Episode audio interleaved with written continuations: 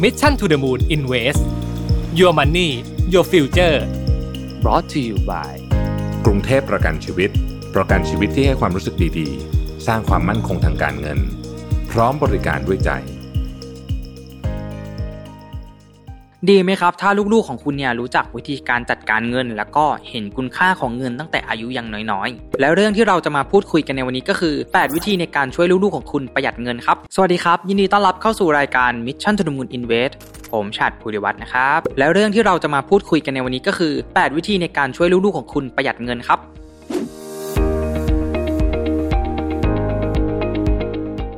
ดีไหมครับ ถ้าลูกๆของคุณเนี่ยรู้จักวิธีการจัดการเงิน แล้วก็เห็นคุณค่าของเงินตั้งแต่อายุยังน้อยๆ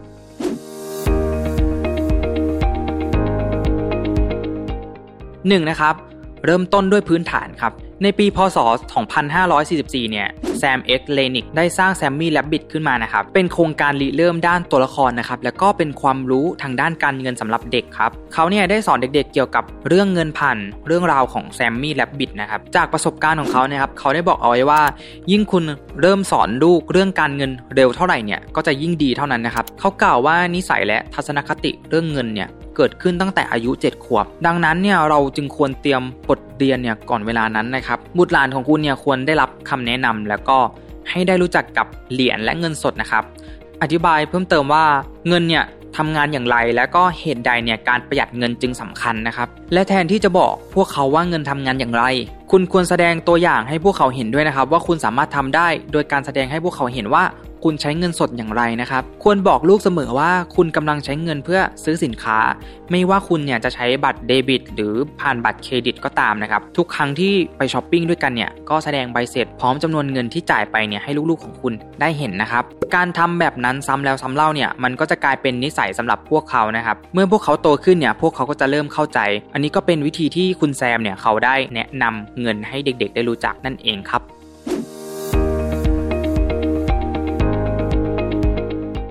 ข้อที่2นะครับคุยเรื่องเงินครับจากการสำรวจในปี 2564 เนี่ยโดยโทมัสโลไพร์เนี่ยผู้ปกครองจำนวน 41%เนี่ยไม่เต็มใจที่จะพูดคุย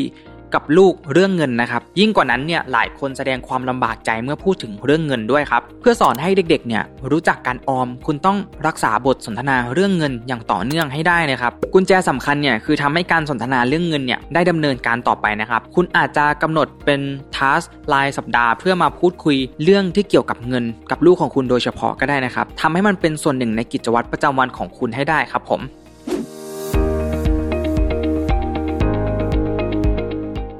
ข้อ 3 ครับ เป็นแบบอย่างความรับผิดชอบทางด้านการเงินครับ ให้การศึกษาแก่เด็กๆนะครับ ด้วยตัวอย่างโดยการออมเงินด้วยตัวเองนะครับ นี่เป็นวิธีที่มีประสิทธิภาพที่สุดในการสอนให้เขาประหยัดเงินครับ ใส่เงินลงในกระปุกออมสินของคุณบ่อยๆนะครับ ขณะที่คุณออกไปซื้อของให้สอนลูกๆของคุณถึงวิธีการแยกแยะราคาที่แตกต่างกัน และเหตุใดนะครับ สินค้าบางรายการเนี่ยจึงมีประโยชน์มากกว่าสินค้าอื่นๆนะครับ นอกจากนี้เนี่ยให้เน้นว่าคุณจะเก็บ ส่วนหนึ่งของรายได้ต่อเดือนเนี่ยเอาไว้นะครับเพื่อเป็นแนวทางในการป้องกันความเสี่ยงที่อาจจะเกิดขึ้นในอนาคตนะครับเพื่อรักษาความปลอดภัยในอนาคตทางด้านการเงินของคุณนั่นเองครับ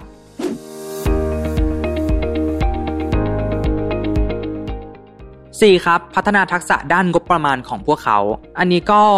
เป็นเรื่องของการบันทึกค่าใช้จ่ายการออมการให้และการแบ่งปันนะครับ เราเนี่ยอาจจะสอนลูกๆของเราเนี่ยให้รู้จักงบประมาณนะครับ เพื่อความมั่นคงทางการเงินในอนาคตนะครับ คือไม่ช้าก็เร็วเนี่ยลูกๆของเราเนี่ยก็อาจจะต้องพบเจออยู่แล้วนะครับ เรื่องค่าใช้จ่ายการออมการให้การแบ่งปันนะครับ หรือพูดง่ายๆ ก็คือการทำบัญชีรายรับรายจ่ายนะครับ เป็นสิ่งที่ไม่ช้าก็เร็วเนี่ยเราต้องเจออยู่ดีนะครับ ในชีวิตประจำวันเนี่ยเราก็ต้องมีการ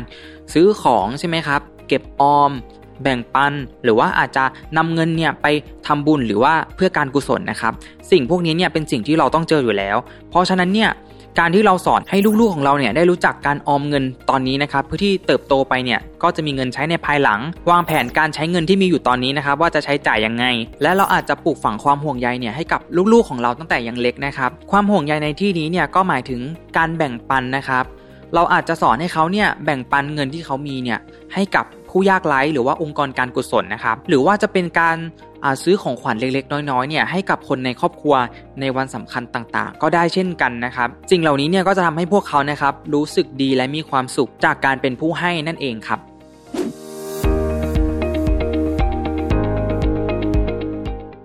ห้าครับแสดงให้พวกเขาเห็นถึงสิ่งของต่างๆเนี่ยว่ามันมีค่าใช้จ่ายนะครับ เป็นเรื่องหนึ่งเลยนะครับที่ควรบอก ลูกชายหรือว่าลูกสาวของคุณเนี่ยว่าของเล่นที่ลูกๆอยากได้นั้นเนี่ยมันไม่ได้ได้มาฟรีๆนะครับ ให้เขาเห็นถึงมูลค่าที่ต้องจ่าย เพื่อได้สิ่งของนั้นๆมาด้วยนะครับ เพื่อเขาเนี่ยจะได้เห็นคุณค่าของเงินมากขึ้น ต่อการใช้จ่ายเงินที่จ่ายออกไปนั่นเองครับ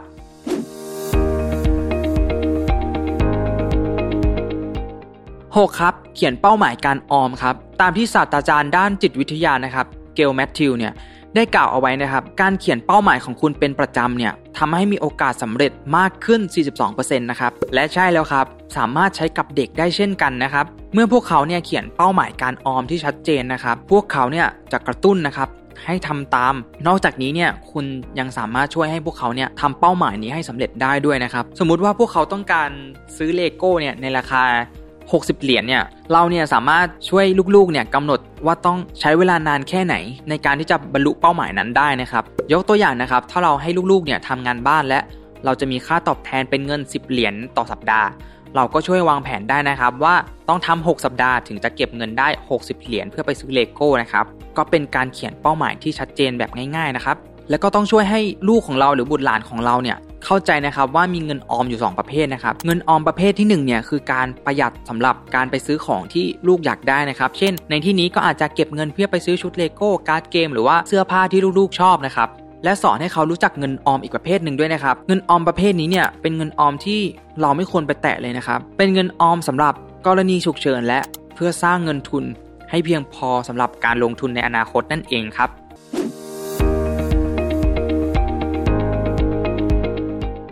7นะครับเสนอสิ่งจูงใจในการออมครับ ยกตัวอย่างนะครับสมมติว่าลูกๆของคุณเนี่ยออมเงินได้ 10 เหรียญหรือ 10 ดอลลาร์นะครับก็จะมีโบนัสเพิ่มให้ 1 ดอลลาร์หรือยิ่งมีจำนวนที่มากขึ้นเนี่ยคุณก็อาจเพิ่มโบนัสเงินออมที่มากขึ้น เพื่อให้ลูกๆของคุณเนี่ยมีแรงจูงใจในการออมนั่นเองครับ ในที่นี้เนี่ยอาจจะเป็นโบนัสที่เป็นเงินหรือเป็นสิ่งของ หรือเป็นของที่ลูกๆคุณอยากได้ก็ได้เช่นกันนะครับ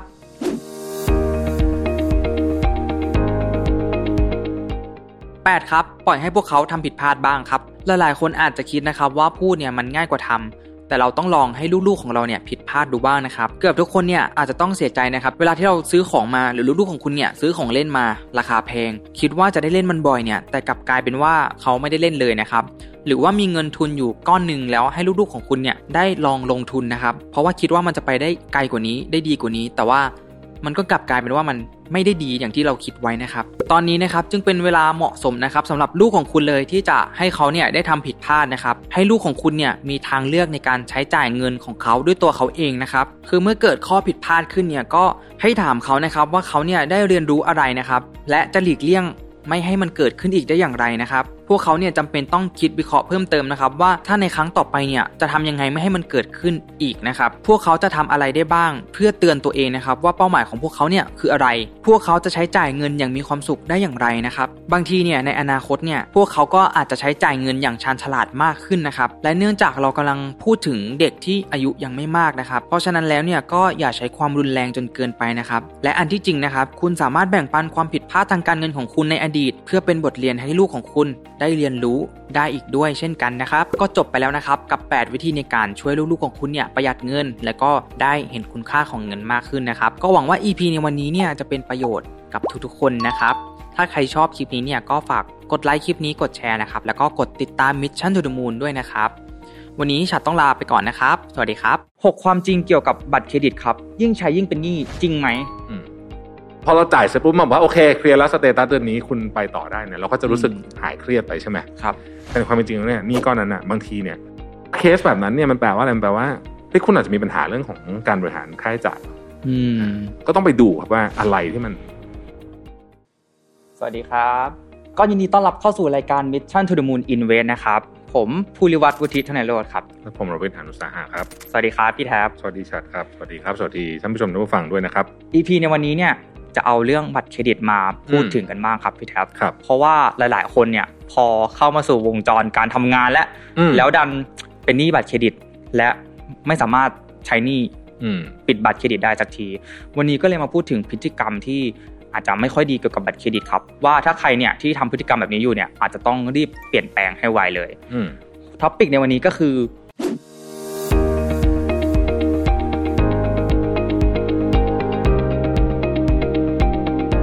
หกความจริงเกี่ยวกับบัตรเครดิตครับ ยิ่งใช้ยิ่งเป็นหนี้จริงไหมอืมหัวข้อแรกก็คือ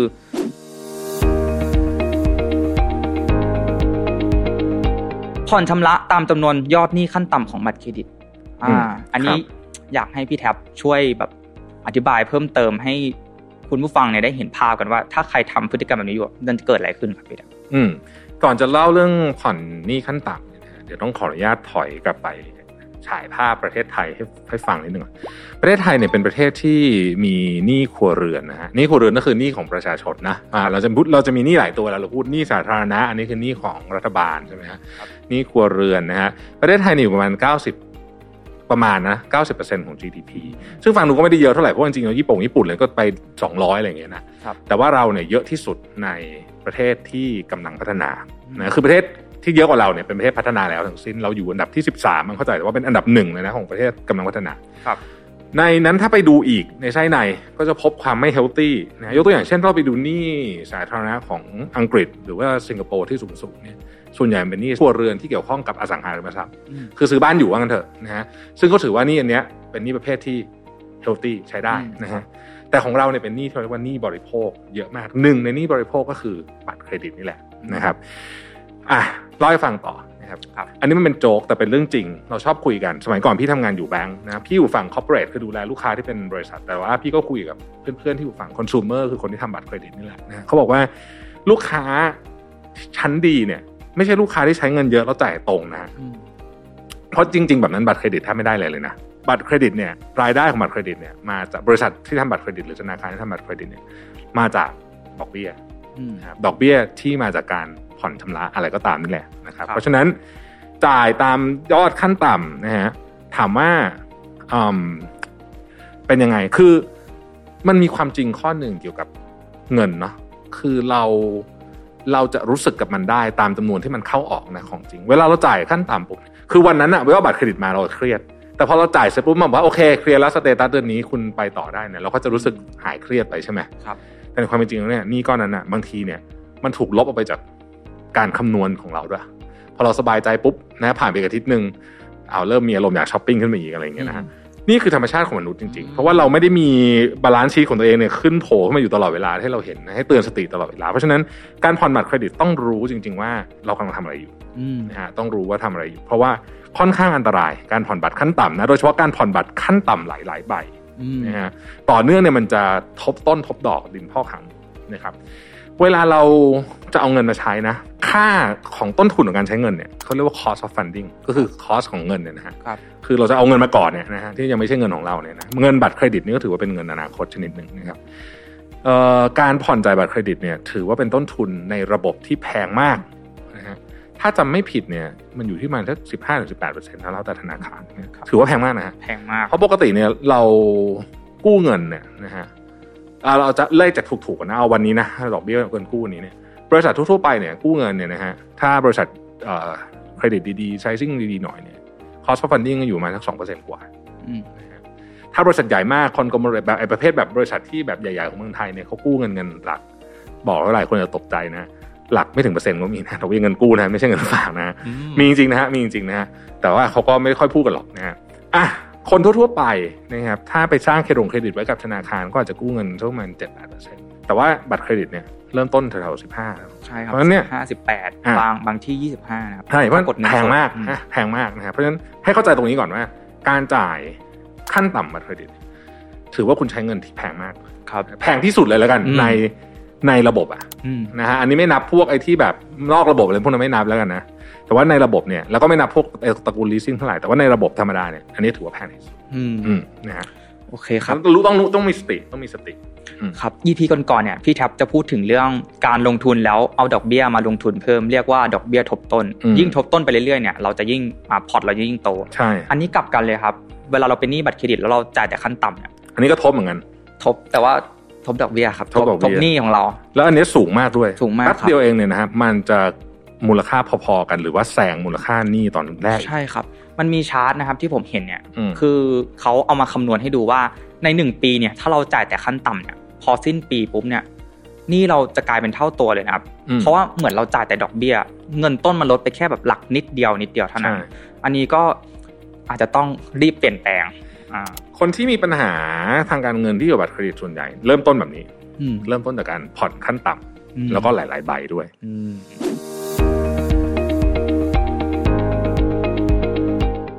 หัวข้อต่อไปครับ มีค่าใช้จ่ายจากบัตรเครดิตเนี่ยเกิน 40%ของรายได้แต่ละเดือนครับพี่แท็บอืมอันนี้ต้องดูก่อนว่าว่าว่าเอาไปใช้ทำอะไรอืมคือ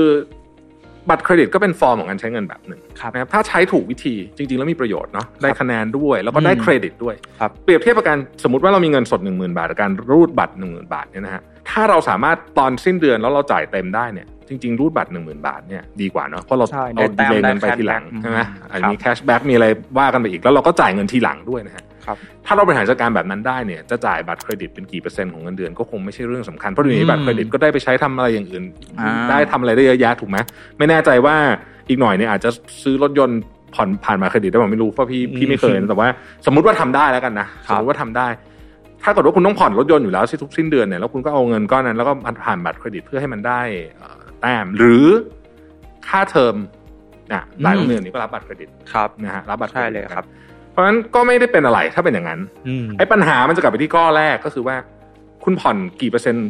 เป็นเปอร์เซ็นต์เท่าไหร่ของเงินเดือนนะเรื่องหนึ่งแต่ว่าคุณจ่ายเต็มเปล่านี่เป็นอีกเรื่องสำคัญอืมถ้าสมมติว่าคุณบอกว่าคุณผ่อนเอ่อคุณเอ่อใช้สามสิบเปอร์เซ็นต์ของเงินเดือนแต่คุณจ่ายเต็มทุกเดือน ไม่มีปัญหาไม่มีมันก็คือเหมือนปัญหากับใช้เงินสดนั่นแหละอืมหรือว่าสี่สิบเปอร์เซ็นต์ก็ยังไม่มีปัญหาเลยเพราะว่าอืมมันก็เหมือนกับการใช้เงินสดจริงๆแล้วดีกว่าด้วยซ้ำแต่ว่าวินัยเนี้ยต้องรักษาให้แม่นอืๆนะฮะม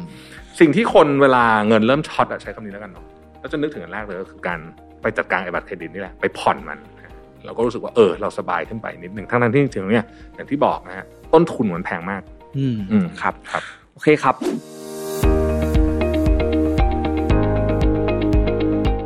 มีบัตรเครดิตหลายใบเนี่ย แล้วก็อืมวงเงินเต็มทุกใบครับ อันนี้หนักกว่าข้อเมื่อกี้อีก อันนี้เป็นสัญญาณอันตรายมากแล้วนะฮะครับคืออันเนี้ยปกติบัตรเครดิตเนี่ยเขาก็จะให้วงเงินสัก อย่างน้อยๆก็ต้องสองเท่าของเงินเดือนเนาะครับใช่ไหมถึงบางคนอาจจะได้ถึงสามสี่เท่าห้าเท่าเราเคยได้ยินนะฮะแต่เดี๋ยวนี้เขาอาจจะเริ่มควบคุมมากขึ้น แต่เผอิญว่ามันไม่ได้รวมกันไงครับใช่ไหมเพราะฉะนั้นใบหนึ่งก็สองเท่าสามเท่ารวมๆกันอืมทั้งหมดสี่ห้าใบเนี่ย ก็คูณกันเข้าไปอืมนะฮะเยอะมากถ้ามันเริ่มเต็มแล้วเนี่ยนะครับคือบัตรเครดิตเต็มวงเงิน แล้วเราเคลียร์ไม่ได้ภายในเดือนอันนี้ไม่ดีอยู่แล้วนะ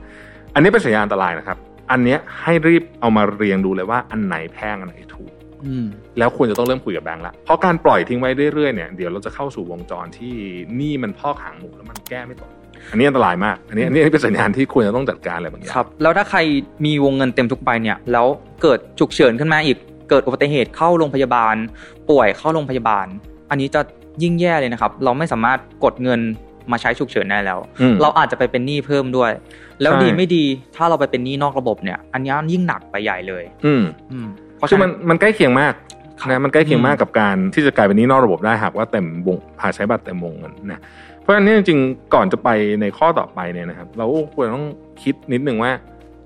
แต่ละเดือนเนี่ยเงินที่เราใช้มันถูกใช้ไปกับอะไรบ้างอยู่ในอัตราส่วนที่เหมาะสมหรือเปล่าจริงๆบัตรเครดิตเขาทำสรุปให้ด้วยนะถ้าเกิดว่าใครเข้าไปดูนะอืมเขาจะใครว่าคุณใช้ไปกับค่ากินค่าเที่ยวเท่าไหร่อะไรเงี้ยอ่าครับนะฮะซึ่งก็เป็นที่มาของข้อต่อไปอ่าอืมนะฮะครับ ก็ขอเสริมเมื่อกี้นิดนึงครับพี่แท็บคือสำหรับบางคนเนี่ยที่ สมมุติว่ามีหนี้หลายใบแล้วมีบัตรหลายใบแล้วจ่ายไม่ไหวเนี่ย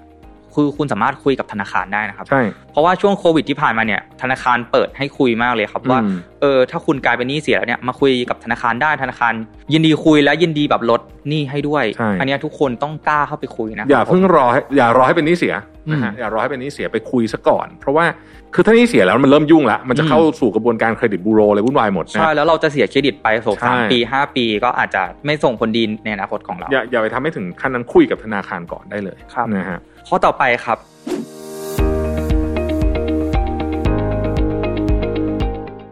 ไม่รู้ยอดค่าใช้จ่ายที่แน่นอนในแต่ละเดือนครับอืมพี่แท็บเอออันนี้เป็นเรื่องที่แปลกนะครับเป็นเรื่องที่แปลกเออไม่รู้ว่าตอนนี้เรามีค่าใช้จ่ายเดิมอยู่เท่าไหร่อืมนะฮะแล้วเราสร้างเพิ่มได้อีกเท่าไหร่อืมถึงจะไม่เกินตัวใช่ไหมอันนี้ครับเรียกว่าไม่รู้ค่าใช้จ่ายแน่นอน บางคนเนี่ย ชอบมากเลยเวลาเห็นผ่อนศูนย์เปอร์เซ็นต์ซึ่งเดี๋ยวจะพูดประเด็นนี้นะฮะอืมการผ่อนศูนย์เปอร์เซ็นต์จริงๆ เป็นเรื่องที่ดีนะ คือครับคือโดยเนื้อแท้ของมันเนี่ยเป็นดี เพราะว่าศูนย์ดอกเบี้ยศูนย์เปอร์เซ็นต์มันดีอยู่แล้วถูกไหมครับ แต่เวลาคนเห็นแบบเนี้ยมักลืมอันที่ผ่อนไปแล้วเมื่อเดือนที่แล้วอืมยังไม่หมดอ่าเดือนเดือนนี้มาใหม่นะศูนย์เปอร์เซ็นต์ใหม่สิบครับเดือนสิบมันทบไงอืมนะมันทบจนมันหนึ่งเราไม่รู้แล้วว่าอะไรบ้างแล้วโยกบัตรไปมาเลยมึนไปหมดเลยนะฮะครับ ต้องรู้สถานะทางการเงินของตัวเองเสมอ พี่พูดทุกตอนเลยนะบอกว่า คืออะไรก็แล้วแต่เนี่ยสิ่งแรกเลยที่เราจะมีชีวิตทางการเงินที่ดีได้ คือเราจะเป็นจะต้องรู้สถานะทางการเงินของเราสมมุอืติมลองนึกถึงบริษัทที่ไม่รู้สถานะการเงินของตัวเองสิโอ้โหทำไปก็มีแต่เจ๊งถูกไหมฮะครับแล้วคนอะทำไมถึงจะไม่รู้ ก็เราต้องรู้สถานะทางการเงินเราตลอดเวลาบัตรเครดิตเนี่ยคือหนึ่งในนั้นนะครับเพราะฉะนั้นรู้ก่อนว่าโอเคเฮ้ยทั้งหมดเนี่ยมันมีรายการผ่อนอยู่ทั้งหมดเท่าไหร่เฮ้ยเราจะซื้ออะไรเพิ่มเท่าไหร่ ต้องเข้าใจว่าเราสามารถใช้ได้อีกเท่าไหร่ยังไงนะครับเอ่อเรื่องนี้เป็นเรื่องสำคัญ เพราะว่า หลายครั้งเนี่ย มันเหมือนกับว่า อันนี้เปรียบเทียบให้ฟังนะครับ มันเคยมีการทดลองอันหนึ่งฮะเขาเอ่อทดลองโดยการใช้ป้ายป้ายจำกัดความเร็วของรถนะที่อังกฤษนะฮะแล้วก็มีคำเตือนคำขู่อะปาจะปรับห้าร้อยปอนด์อะไรพวกเนี้ยนะอืมครับคนมันก็ขับรถเร็วเหมือนเดิมไม่มีประโยชน์แต่ปรากฏว่าพอมีป้ายเนี่ยนะครับ เสร็จแล้วเนี่ยข้างใต้ป้ายเนี่ยมันมีความเร็วของเรา ก็คือมันยิงเรดาร์มันบอกว่าเราวิ่งเร็วเท่าไหร่เดี๋ยวนั้นเลยนะเราเห็นเดี๋ยวนั้นเลยเนี่ยคนเนี่ย ชะลอ คือชะลอไปเยอะมาก คือคือขับช้าลงเยอะมากครับ คล้ายกันมนุษย์เราต้องมีคำเตือนหรือว่ามี indicator ตลอดเวลาอืมส่วนตัวเนี่ยพี่ขอเน้นนิดนึงเดี๋ยวจะหาว่าบัตรเครดิตเป็นผู้ร้ายบัตรเครดิตไม่ได้เป็นผู้ร้ายนะครับอืมเราใช้มันเป็นหรือเปล่านั่นเองใช่นะฮะบัตรเครดิตใช้ดีๆก็ดีนะครับใช่ใช้ไม่ดีก็จะทำให้เกิดอย่างที่เราพูดมา สิ่งสำคัญก็คือเราต้องรู้สถานะของตัวเองตลอดเวอืลามทีนี้ทำคำถามคือจะรู้ได้ไงนะฮะถ้า ขี้เกียจจริงๆเนี่ยนะเดี๋ยวนี้มันมีแอปช่วยเยอะ โชคยังยังเมืองไทยยังไม่มีไออันที่มันเชื่อมจะเล่าให้ฟังว่าที่เมืองนอกเนี่ยมันมีแอปพลิเคชันที่เชื่อมบัตรเครดิตทุกใบ เชื่อมบัญชีธนาคารทุกอันนะฮะอืมคือเขาเปิด API ให้เชื่อมนะแล้วก็คือรูดปุ๊บเนี่ยมันเข้ามาในแอปเลยไม่ต้องไม่ต้องทำอะไรสเลยแต็ไม่กต้องมาบันทึวิกเคราะห์ให้หมดเลย แต่ว่าเมืองไทยเนี่ยมันยังเชื่อมได้บางแบงก์ยังงงๆอยู่แต่หวังว่าหวังว่าเร็วนี้จะมีนะครับแต่ระหว่างที่มันยังไม่มีเนี่ย เราก็ทำแมนนวลทำมือไปก่อนได้อืมนะฮะเชื่อมบัญชีเอ่อที่เป็นบุ๊กเอ่อที่เป็นแบงก์ของเราเชื่อมกับบัตรเครดิต เราจะเห็นสถานะของตัวเองว่าณขนาดเนี้ยเรามีทรัพย์สินหนี้สินเท่าไหร่ยังไงบ้างรายจ่ายเป็นยังไง cash flow เดือนนี้เป็นยังไงบ้างนะครับการเข้าใจสถานะของตัวเองตลอดเวลาเปิดดูทุกวันเนี่ย จะทำให้เรามีสติครับในการใช้เงิน อย่างที่พี่พูดไปนะฮะว่า มนุษย์เราเนี่ยมีความสามารถในการใช้เงินตามรายได้ที่เพิ่มขึ้นมาอยู่แล้วนะฮะอันนี้ครับคือเป็นเป็นคือถ้าไม่ทำอะไรเนี่ยมันจะเป็นแบบนี้อยู่แล้วอืมนะฮะเพ ราะฉะนั้นเนี่ยรู้แบบนี้แล้วก็ต้องระวังนะฮะก็ต้องระวังว่าเออ เราต้องรู้ว่าทำอะไรอยู่ต้องมีสติต้องเข้าใจ และเราจะพึ่งพาเพียงแต่ความจำอย่างเดียวไม่ได้เนาะอืมครับก็ต้องเอ่อนี่แหละ ใช้เครื่องไม้เครื่องมือเข้ามาช่วย หรือถ้าจะเอาแบบสมัยก่อนเลยเนี่ยก็คือจดเอาก็ได้อะอืมคุณจะพิมพ์ลง X อะไรก็ได้คือจริงๆมันไม่ได้สำคัญที่ตัว tool สำคัญที่ว่าเราเราทำตลอดต่อเนื่องให้เราเห็นสถานะเท่านั้นเองอืมครับ ข้อต่อไปครับ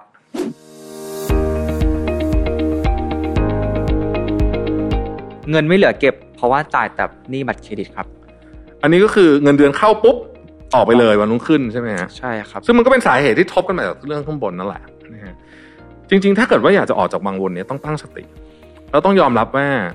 คือคือถ้าสมมติว่าเรามีบัตรเครดิตเต็มไปหมดแล้วก็ผ่อนวนไปวนมาเนี่ยเราต้องยอมรับว่าชีวิตเราในการแก้หนี้นี้นับจากนี้สองปีไลฟ์สไตล์เราต้องเปลี่ยน ใช่นะฮะ คือเราไม่มีทางแก้บัตรเครดิตได้เลย ถ้าเกิดว่าเรายังใช้ไลฟ์สไตล์เหมือนเดิมอืมยังใช้ชีวิตเหมือนเดิมเออยากยากมากนะยากมากถูกไหมเพราะปกติส่วนใหญ่เนี่ยหนี้บัตรเครดิตเนี่ยไม่ไม่ใช่ทุกเคสนะแต่ส่วนใหญ่เนี่ยมันเป็นพี่ใช้คำว่าเป็นหนี้ไลฟ์สไตล์อืมนะฮะเป็นหนี้ที่เกิดจากไลฟ์สไตล์ของเราเองนะครับ ซึ่งคุณต้องแก้คุณต้องแก้ที่ตัวเองก่อน จุดแรกเลยคือยอมรับว่าเรามีปัญหาสองก็คือยอมรับว่าต่อไปเนี้ย เราจะใช้ชีวิตเหมือนเดิมไม่ได้ละอืมนะครับ กินข้าวนอกบ้านต้องน้อยลงเสื้อผ้าซื้อช้อปปิ้งเหมือนเดิมไม่ได้กระโปรงกระเป๋าอะไรเนี่ยไม่ได้แล้วเนี่ยนะฮะต้องดาวน์เกรดอะไรบางอย่างหรือเปล่า ไม่เป็นไรนะ เรื่องพวกนี้ไม่มีคำว่า คือบางคนรู้สึกแบบต้องมีของใหม่ายอ่าอ่าจริงๆแล้วไม่จำเป็นเลยนะ ใช่ครับ อยากจะบอกความจริงข้อหนึ่งนะฮะที่ เวลาพี่อายุเยอะขึ้นนี่พี่ได้เรียนรู้ความจริงข้อนี้คือไม่มีใครสนใจเราเยอะขนาดนั้นอืมพูดจริง คือเราจะใช้อะไรอะไรเนี่ยไม่ค่อยมีใครสนใจเราหรอกครับคือเราชอบคิดว่าคนอื่นสนใจเราเยอะอืมนะฮะเขาเรียกว่า spotlight effect อืมแต่จริงๆแล้วคนสนใจเราน้อยมาก เพราะฉะนั้นเนี่ยซื้อแต่ของที่เรารู้สึกว่าจำเป็นจำเป็นอืมแล้วก็รู้สึกว่ามันสร้างความสุขให้เราจริง ๆ ดีกว่าเพราะว่าอย่าลืมว่าถ้าเราใช้เยอะเกินไปเนี่ยความทุกข์จากการเป็นหนี้เยอะมากนะครับ เยอะเยอะกว่าความสุขจากของแน่นอนเพราะฉะนั้นเนี่ยต้องยอมรับ ว่าเรามีปัญหาถ้าเรามีปัญหาเรายอมเรารับว่าเรามีปัญหา แล้วเราก็ต้องยอมรับว่าหลังจากเนี้ยในการแก้เรื่องพวกนี้เนี่ยมันต้องใช้เวลาและสิ่งที่ต้องเปลี่ยนแน่นอนคือไลฟ์สไตล์อืมในข้อนี้เนี่ยผมคิดว่าสิ่งที่น่าจะช่วยแก้ได้เนี่ยอาจจะต้องโฟกัสไปที่การทำรายรับรายจ่ายไหม เพื่อดูว่าเออเอ่อรายจ่ายที่มันต้อง fix ต่อเดือนนะมันคือเท่าไหร่ แล้วเงินเหลือที่เราใช้ได้เนี่ยคือเท่าไหร่ เราเอาเงินตรงนั้นเนี่ยไปปิดบัตรก่อนไปจ่ายบัตรก่อน ยังไม่ต้องเอาไปซื้อของ ผมว่าถ้าโฟกัสแบบนี้ไปเรื่อยๆเรื่อยๆจ่ายหนี้บัตรได้แน่นอน อืมผมว่าอันนี้เป็นจุดเริ่มต้นที่ดีที่เราจะแก้ไข แต่อาจจะต้องฝืนธรรมชาติหน่อยเพราะว่าเราอาจจะไม่ได้ทำรายรับรายจ่ายมาอืมแล้วเรามาเริ่มทำเนี่ย อาจจะต้องใช้เวลานิดหนึ่งชัดพูดถูกเลยฮะจริงๆการเคลียร์หนี้บัตรเครดิตหรือว่าการเคลียร์หนี้พวกนี้เนี่ยคล้ายๆกับการลดน้ำหนักนะอืมอืมเหมือนกันเลย คือมันต้องมีวินัยครับนะต้องต้องรู้ว่าเรา เอาอะไรเข้าไปเราเล่นเอาอะไรออกไปบ้างอืมคล้ายกันเหมือนกันนะแล้วมันต้องทำใช้เวลาฮะมันจะต้องใช้เวลาระยะหนึ่งเลยอะกว่ามันจะเริ่มเห็นผลเราต้องเข้าใจว่ามันไม่ได้เกิดขึ้นโดยง่ายอืมใช่ครับ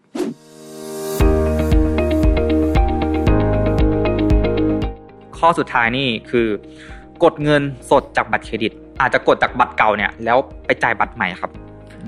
กดเงินสดเนี่ยหนักมากเลย อันนี้นี่หนักขึ้นไปอีกหนึ่งเลเวลนะฮะเพราะว่าดอกเบี้ยเยอะ ดอกเบี้ยเอ่อดอกเบี้ยเยอะด้วย แล้วมันแบบคือคือจนกดเงินสดก็คือเราผ่อนแล้วใช่ไหมแต่ยังยงเงินเหลือต้องไปกดต่อเนี่ยจะจบยากไปอีกนะจริง ๆ แล้วเนี่ยไม่ค่อยแนะนำให้กดเงินสดจากบัตรเครดิตไม่ว่าจะด้วยประการอะไรทั้งปวงเนี่ยนะครับ ถ้าเป็นไปได้อย่าอย่าทำดีกว่าเนอะคือเราต้องกลับมาดูตัวเองอะว่าจริง ๆ แล้วอะเราสามารถออกแบบชีวิตใหม่ได้ไหมแล้วเชื่อไหมว่าหลายคนที่มีปัญหาเรื่องหนี้บัตร เครดิตเนี่ยเออต้องพูดประเด็นนี้ก่อน ถ้าไปดูคนที่มีปัญหาหนี้บัตรเครดิตเนี่ยนะฮะไม่ใช่คนที่แบบเงินเดือนน้อยด้วยนะอืมเออส่วนใหญ่เนี่ยเป็นคนที่เงินเดือนเยอะด้วยครับหลายคนเงินเดือนเป็นแสนก็มีปัญหานี้ปัญหาแบบนี้เลยเนี่ยติดหนี้บัตรเครดิตกดบัตรมาจ่ายอะไรเงี้ยโดยเฉพาะเคสแบบนั้นเนี่ยมันแปลว่าอะไรมันแปลว่าเฮ้ยคุณอาจจะมีปัญหาเรื่องของการบริหารค่าใช้จ่ายอืมก็ต้องไปดูครับว่าอะไรที่มันสามารถจัดการได้ไหมมเรื่องพวกนี้เนี่ยเอิ่ม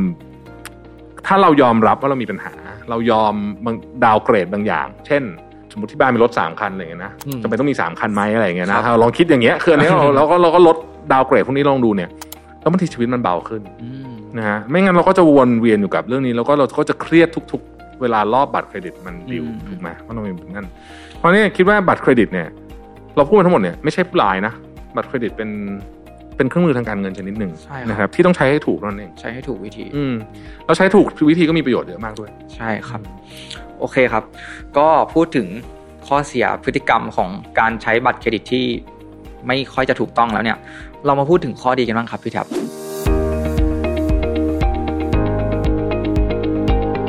cashback ของบัตรเครดิตครับ อืม อันนี้คือผมมองว่ามันเป็นข้อดีนะครับ ถ้าเราใช้บัตรเครดิตได้เป็นเนี่ย cash cashback แต้มอะไรที่เอาไปแลกอะไรตั๋วเครื่องบินอะไรพวกเนี้ยครับมันก็มีประโยชน์ได้ใช้แหละนะแต่ว่าอย่างที่บอกก็คือ เรารู้ว่าเราทำอะไรอยู่นะครับ ตราบใดที่ยังไม่เกินตัวนะไม่โอ้ไม่ใช่ว่าผ่อนขั้นต่ำทุกเดือนเนี่ยนะฮะ manage บัตรเครดิตดีๆบัตรเครดิตมีประโยชน์นะครับมันมีประโยชน์หลายเรื่องยกตัวอย่างเช่นอืมอย่างเวลาเราเดินทางอย่างเงี้ยนะถ้าเป็นสมัยก่อนนะฮะต้องพกเงินสดอันตรายนะครับเงินสดอันตรายมากอืมใช่ไหมบัตรเครดิตเนี่ยก็ช่วยลดความอันตรายของเงินสดไปได้นะครับ ช่วยเอิ่มในการให้เราจองนู่นจองนี่ง่ายขึ้นอะไรเงี้ยคือมันมีครับประโยชน์อะมันมีประโยชน์ใช้มันให้มีประโยชน์มันก็มีประโยชน์มันเป็นเครื่องมือทางการเงินชนิดหนึ่งมันเหมือนของทุกอย่างครับมันมีด้านลบด้วยนะครับอืม ด้านด้านความน่ากลัวของมันก็คือว่าดอกเบี้ยมันแพงนี่แหละอืมจะบอกนะครับดอกเบี้ยมันแพงเพราะฉะนั้นก็เราก็ต้องมีสติในการใช้นะครับ แล้วก็ต้องบอกว่าเหมือนทุกอย่างอะ คืออันเนี้ยลองลองนึกดู คิดแบบนี้ ถ้าสมมติว่าเราเงินมันใช้ไม่พอ แล้วเราจะเดินไปกู้เงินกับธนาคารเนี่ยเราจะไม่ค่อยทำถูกไหมคือคือเราต้องรู้สึกว่ามันเป็นเรื่องใหญ่เป็นเรื่องใหญ่ไหมเดินไปกู้เงินรู้สึกว่าโอ้ต้องต้องเป็นเรื่องใหญ่ใหญ่ถูกมากไหคมรับเราไม่ แต่บัตรเครดิตที่เราผ่อนทุกเดือนเนี่ยเหมือนกันอย่างนั้นเลยนะฮะเพียงแต่ว่าเราไม่ได้เจอหน้าเจ้าหน้าที่ธนาคารด้วยมันเลยรู้สึกง่าย มันเลยรู้สึกง่ายเพราะฉะนั้นถ้าเกิดเราคิดจะสร้างหนี้อะก็ต้องคิดก่อน ว่าจะมันมันมีเหตุผลดีพอหรือเปล่าบัตรเครดิต ที่ผ่อนเริ่มผ่อนเมื่อไหร่ปุ๊บเนี่ยก็คือนี่แหละ เข้าสู่วงจรของการสร้างหนี้เลยมันก็ต้องระวังแล้วทุกวันนี้นะครับบัตรเครดิตเนี่ยใช้ได้หลากหลายรูปแบบมากอืมทำบุญก็ได้ใช่จ่ายค่าเทอมก็ได้ ซื้อประกันชีวิตก็ได้อืมคือทำได้หลากหลายมาก ในส่วนตัวฉัดเนี่ยที่ฉัดใช้เนี่ยคือทุกวันนี้หลายๆคนอาจจะไม่ได้สะดวกที่จะไปซื้ออาหารข้างนอก อาจจะสั่งมาก็ตัดบัตร แล้วเราก็จ่ายเต็มจำนวนทุกเดือน มันก็ทำให้เรามีแคชแบ็กกลับเข้ามาด้วยใช่คือถ้าเราใช้ให้ถูกวิธี เรารู้ว่าเราจะใช้เท่าไหร่แล้วเราจ่ายเต็มจำนวนเนี่ยมันมีประโยชน์มากอืมถูกต้องครับๆก่อนจะจากกันไปเนี่ยผมอยากถามพี่แท็บครับ ในมุมมองของผู้บริหารเนี่ยครับพี่แท็บมีวิธีเมเนจจัดการบัตรเครดิตหลายใบยังไงบ้างครับพี่แท็บอืม จริง ๆ เนี่ย พี่คิดว่าเป็นเรื่องของการบริหารจัดการการเงินทั้งหมดเลยแล้วกันเนาะอืมสถานะทางการเงินสำคัญมากอย่างที่บอกนะครับก็พี่เนี่ยก็จะมีคล้ายๆกับเป็นแดชบอร์ดส่วนตัวนะครับที่ทำขึ้นมาเพื่อให้รู้ว่าตอนนี้เนี่ย เรามีทรัพย์สินหรือว่าหนี้สินแล้วก็รายจ่ายในเดือนที่ผ่านมาเป็นยังไงบ้างอืมถ้าเกิดว่ามันดูแล้วแบบเดือนที่ผ่านมามันเยอะไปหน่อย หรือว่ามีอะไรที่มันดูผิดปกติเนี่ย เราก็จะต้องกลับมาทบทวนว่าเอ๊ะทำไมเราถึงใช้เงินเยอะอืมนะครับเพราะว่า อย่างที่บอกอะคือเราอะอาศัยความจำความรู้สึกในการ manage เงินเนี่ยไม่ได้ไม่ได้ไม่ได้นะฮะหลายคนทำแบบนั้นนะแต่จำจำๆเอาว่าเดือนนี้ซื้ออะไรว่ามันจำไม่ได้หรอกเดี๋ยวเดี๋ยวลืมหมดละนะฮะอืมใช้ความจำความรู้สึกไม่ได้เราต้องใช้สิ่งที่เราเห็นแล้วก็เป็นข้อมูลที่แท้จริงอยู่ตลอดเวลาเพื่อให้เรารู้สถานะเพราะกลับมาที่เรื่องเดิม เราต้องตอบได้ตัวเองตลอดเวลาว่าสถานะทางการเงินของเราวันนี้เป็นยังไงนะเราเป็นคนที่รู้ดีที่สุดเราต้องตอบได้ และถ้าเรารู้สถานะทางการเงินของเราแล้วเนี่ย เราจะวางแผนทางการเงินได้ครับ อืม ผมขอถามพี่แท็บเพิ่มเติมนิดนึงครับครับ สมมุติว่าเรามีหลายใบเนี่ยอืมแล้วเราเป็นเจ้าของกิจการเนี่ย เราควรแบ่งไหมครับว่าใบนี้เนี่ยสำหรับใช้จ่ายซื้อของเข้าบริษัท อันไหนเสียหายเราใช้อันนี้ซื้อ อันไหนเป็นใช้จ่ายส่วนตัวใช้ค่าอาหารหรือค่าอะไรจิปาถะอย่างเงี้ยครับพี่แท็บมีแบบแบ่งไว้ไหมครับ แบ่งก็ดีครับ เพราะว่าเวลาคนที่เช็คบัญชีตรวจง่ายอืมอ่ายกตัวอย่างอันหนึงอะที่ใช้บัตรเครดิตกันทุกบริษัทอะตอนเนี้ยก็คือค่า ad โฆษณาอ่าใช่เลยครับอ่าเนี่ยใช้ทุกคนอะนะฮะแล้วก็ก็แบ่งไว้ก็ดีอืมมันก็มันก็ง่ายดีเราก็จะได้ควบคุมได้นะฮะแล้วก็เราจะเห็นด้วยว่ามันถูกต้องเปล่านะฮะก็เป็นการ double check อีกทีหนึ่งนะครับแล้วก็การแบ่งไว้เนี่ยมันทำให้รายการที่แปลกประหลาด คือถ้าสมมติว่าเราแบ่งอันอัดแบตใบหนึ่งไว้ตัด Facebook อย่างเดียวเนี่ยนะเราจะรู้เลยว่ามันต้องเงินเท่าเนี้ยทุกอันอืมมันจะยอดมันจะเท่ากันหมดเราเราเราเซตได้ใช่ไหมถึงเท่านี้ให้ตัดถึงนี้ให้ตัด ถ้าเกิดมันมีตัวที่ประหลาดโผล่ขึ้นมาเราก็จะรู้ให้นี่อาจจะไม่ใช่ครับอ่าข้อควรระวังหนึ่งของบัตรเครดิต คือคุณต้องเช็คทุกเดือน อืมทุกรายการครับอย่าปล่อยผ่านเด็ดขาด เพราะว่าบางทีเราดูแล้วเออประมาณนี้แหละมันจะมีแบบไอ้ของที่เราไม่ได้ใช้อะผมบัตรบัตรเครดิตมีฟรอดเยอะมากนะครับคือถ้าเกิดใครทำงานบัตรเครดิตจะรู้มันมีฟรอดตลอดเวลาผมเห็นเยอะมากเหมือนกันต้องระวังคบนะ ต้องระวังหน้าที่ของเราคือเราต้องเช็คเองนะครับ และบางคนก็จะมีอ้าวจองไอันนี้ไปก่อน แล้วมันจะคืนกลับเข้ามาให้ในบัตรอะไรแบบเนี้ยคุณต้องตรวจมันคืนมาจริงเปล่าอืมบางคนแบบไม่เคยตรวจไม่เคยดูเรื่องนั้นน่ะนะฮะ พวกนี้เป็นเงินทั้งนั้นนะครับเราเรามีหน้าที่ในการบริหารจัดการเรื่องของเราเองอืมโอเคครับ วันนี้ก็ได้ประโยชน์เยอะมากเลยครับครับ ก็ขอบคุณพี่แท็บด้วยนะครับ แล้วก็ขอบคุณคุณผู้ชมทุกๆคนด้วยนะครับ ถ้าใครมีคำถามสงสัยเนี่ยสามารถคอมเมนต์ไว้ใต้คลิปนี้ได้เลยนะครับ แล้วเดี๋ยวผมกับพี่แท็บเนี่ยก็จะมาตอบทุกๆคนครับ ครับผม แล้วเจอกันใหม่คลิปหน้าครับครับ สวัสดีครับ สวัสดีครับ ร่างกายของเรายังต้องตรวจสุขภาพประจำปี แล้วการเงินของเราล่ะ เคยตรวจสุขภาพกันบ้างไหมครับ วันนี้ฉันจะพามารู้จักกับ 4 เช็คลิสต์ที่ใช้ตรวจสุขภาพทางการเงิน เพื่อให้เราเนี่ยใช้ประเมินความพร้อม และวางแผนทางการเงินให้แข็งแรงกันครับ สวัสดีครับ ยินดีต้อนรับเข้าสู่รายการ Mission to the Moon Invest ผมชัดภูริวัตรครับหลาย ๆ คนเนี่ยน่าจะเคยตรวจสุขภาพกันใช่ไหมครับ บางคนเนี่ยก็ตรวจสุขภาพเป็นประจำทุกปีเลยนะครับ ปีละ 1 ครั้ง เพราะว่าร่างกายของเราเนี่ยภายในเนี่ยก็เป็น อะไรที่เรามองไม่เห็นใช่ไหมครับ ในทางการเงินเนี่ยก็เปรียบแบบนั้นได้เช่นกันนะครับ บางคนเนี่ยเงินเดือนเพิ่งเข้าก็ต้องใช้จ่ายในทันทีเลยนะครับ ก็จ่ายออกไปทันทีเลย เป็นจำนวนเงินที่มากด้วยนะครับ จนเงินก้อนใหญ่เนี่ยแทบจะไม่เหลือใช้เลยนะครับ เป็นแบบนี้ต่อไปเนี่ยไม่ดีแน่นะครับ มันก็เป็นสัญญาณบอกว่าสุขภาพทางการเงินของเราเนี่ยมันก็ค่อนข้างที่จะย่ำแย่นะครับ ก่อนที่เราเนี่ยจะต้องเข้า ICU นะครับ วันนี้เนี่ยเราลองมาเช็คอัพสุขภาพทางการเงินกันหน่อยดีกว่าครับ ว่าเราเนี่ยกำลังเจอโรคภัยอะไรถามหาอยู่หรือเปล่านะครับ และต้องรักษายังไงนะครับ วันนี้เนี่ยเลยเอา 4 เช็คลิสต์นะครับตรวจสุขภาพทางการเงิน มาให้ทุกคนเนี่ยได้ลองเอาไปใช้ตรวจสุขภาพทางการเงินของแต่ละคนกันครับ โดยจะแบ่งเป็น 4 เรื่องดังนี้นะครับ อันแรกเลยเนี่ยก็คือการสะสมความมั่งคั่งครับ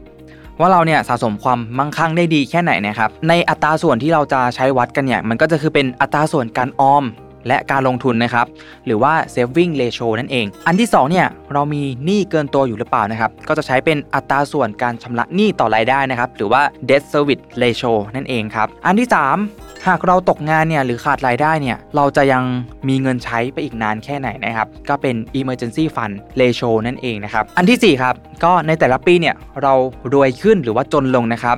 มันก็คือความมั่งคั่งสุทธินั่นเองหรือว่า net worth นะครับ เรามาดูอันแรกกันเลยครับ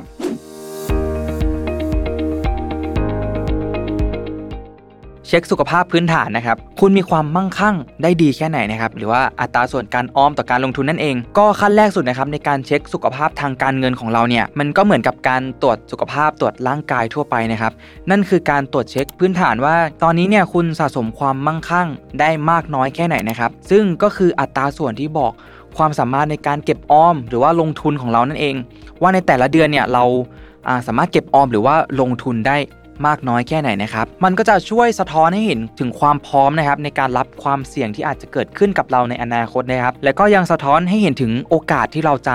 มั่งคั่งในอนาคตได้อีกด้วยนะครับ อัตราส่วนการออมและการลงทุนเนี่ย อัตราส่วนที่ดีเนี่ยควรอยู่ที่ 10%เป็นอย่างน้อยในแต่ละเดือนนะครับ ที่เรามีรายได้เข้ามา การคำนวณก็เป็นแบบนี้ครับง่าย ๆเลยนะครับ เราเอาเงินออม และเงินลงทุนรายเดือนเนี่ยตั้งนะครับ แล้วก็หารด้วยรายได้รวมต่อเดือนของเรานะครับ แล้วก็คูณที่ 100 นั่นเองนะครับ ก็จะได้เป็นอัตราส่วนนะครับ อย่างในตัวอย่างนี้เนี่ยก็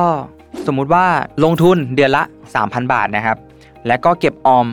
1,500 บาท แต่ว่ารายได้ของเราต่อเดือนเนี่ยเป็น 30,000 บาทใช่ไหมครับ ทีนี้การออมและการลงทุนของเราเนี่ยก็จะเป็น 4,500 บาทใช่ไหมครับ ก็ตั้งแล้วก็หารด้วย 30,000 บาท คูณ 100 นะครับ ก็จะเท่ากับ 15%นั่นเอง ก็เป็นวิธีการคำนวณง่าย ๆ เลยนะครับ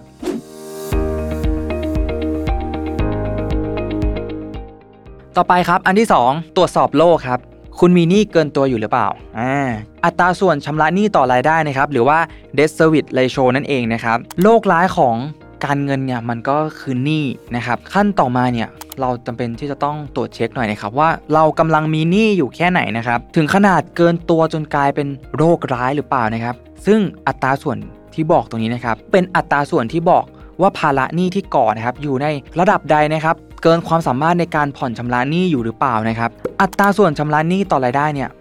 มันไม่ควรที่จะเกิน 50%นะครับซึ่ง 50%เนี่ยมันคือในกรณีที่เราเนี่ย ผ่อนบ้านอยู่นะครับหรือว่าผ่อนรถอยู่นะครับแต่ว่าสำหรับบางคนหรือหลาย ๆ คนเนี่ยที่ยังไม่ได้มีภาระผ่อนบ้านหรือผ่อนรถยนต์เนี่ยอัตราส่วนหนี้ต่อรายได้เนี่ยไม่ควรที่จะเกิน 15%นะครับซึ่งการคำนวณก็เป็นตามนี้เลยนะครับ เราก็เอาเงินผ่อนชำระหนี้รายเดือนนะครับตั้งนะครับ แล้วก็หารด้วยรายได้รวมต่อเดือน แล้วก็คูณ 100 นั่นเองนะครับ อย่างในตัวอย่างนี้นะครับ มีผ่อนโทรศัพท์ 0% 3,500 บาทต่อเดือนนะครับ แล้วก็มีผ่อนคอนโด 10,000 บาทต่อเดือนนะครับ รวมแล้วเนี่ยก็มีภาระอยู่ที่ 13,500 บาท เราก็เอาตัวเลขตัวนี้ตั้งนะครับ แล้วก็หารด้วย 30,000คูณ100 นะครับ ก็จะเท่ากับ45%ครับ ไม่เกิน 50%นะครับ ก็ถือว่ายังอยู่ในเกณฑ์ที่ดีอยู่นะครับ สมมุติว่าอ่าคนนี้เนี่ยไม่ได้มีผ่อนบ้านนะครับ ไม่ได้มีผ่อนคอนโด อัตราส่วนหนี้ต่อรายได้ของเขาเนี่ยก็จะน้อยมากๆเลย ก็ยังอยู่ในเกณฑ์ที่ไม่เกิน 15%ก็ถือว่าามีอัตราส่วนหนี้ต่อรายได้อยู่ในเกณฑ์ที่ดีเลยนะครับ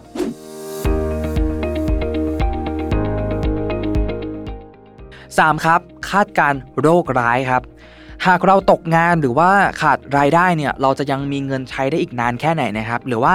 มันก็คือ emergency fund ratio นั่นเองนะครับ นอกจากนี้ที่พบเจอในตอนนี้แล้วเนี่ยเรายังคาดการไปถึง โรคร้ายที่อาจจะเกิดขึ้นในอนาคตด้วยนะครับ อย่างเช่นการตกงานนะครับ หรือว่าการขาดรายได้ เจ็บป่วยกระทันหัน ถ้าหากเกิดเหตุการณ์เหล่านี้เนี่ย เราจะยังมีเงินสำรองใช้ต่อแค่ไหนนะครับ เราเลยต้องมาเช็คอัตราส่วนที่บ่งบอกอันนี้กันครับ มันก็คือความสามารถในการรับความเสี่ยงนะครับ ในกรณีที่รายได้ของเราเนี่ยลดลงนะครับ หรือว่ารายได้หายไปนั่นเอง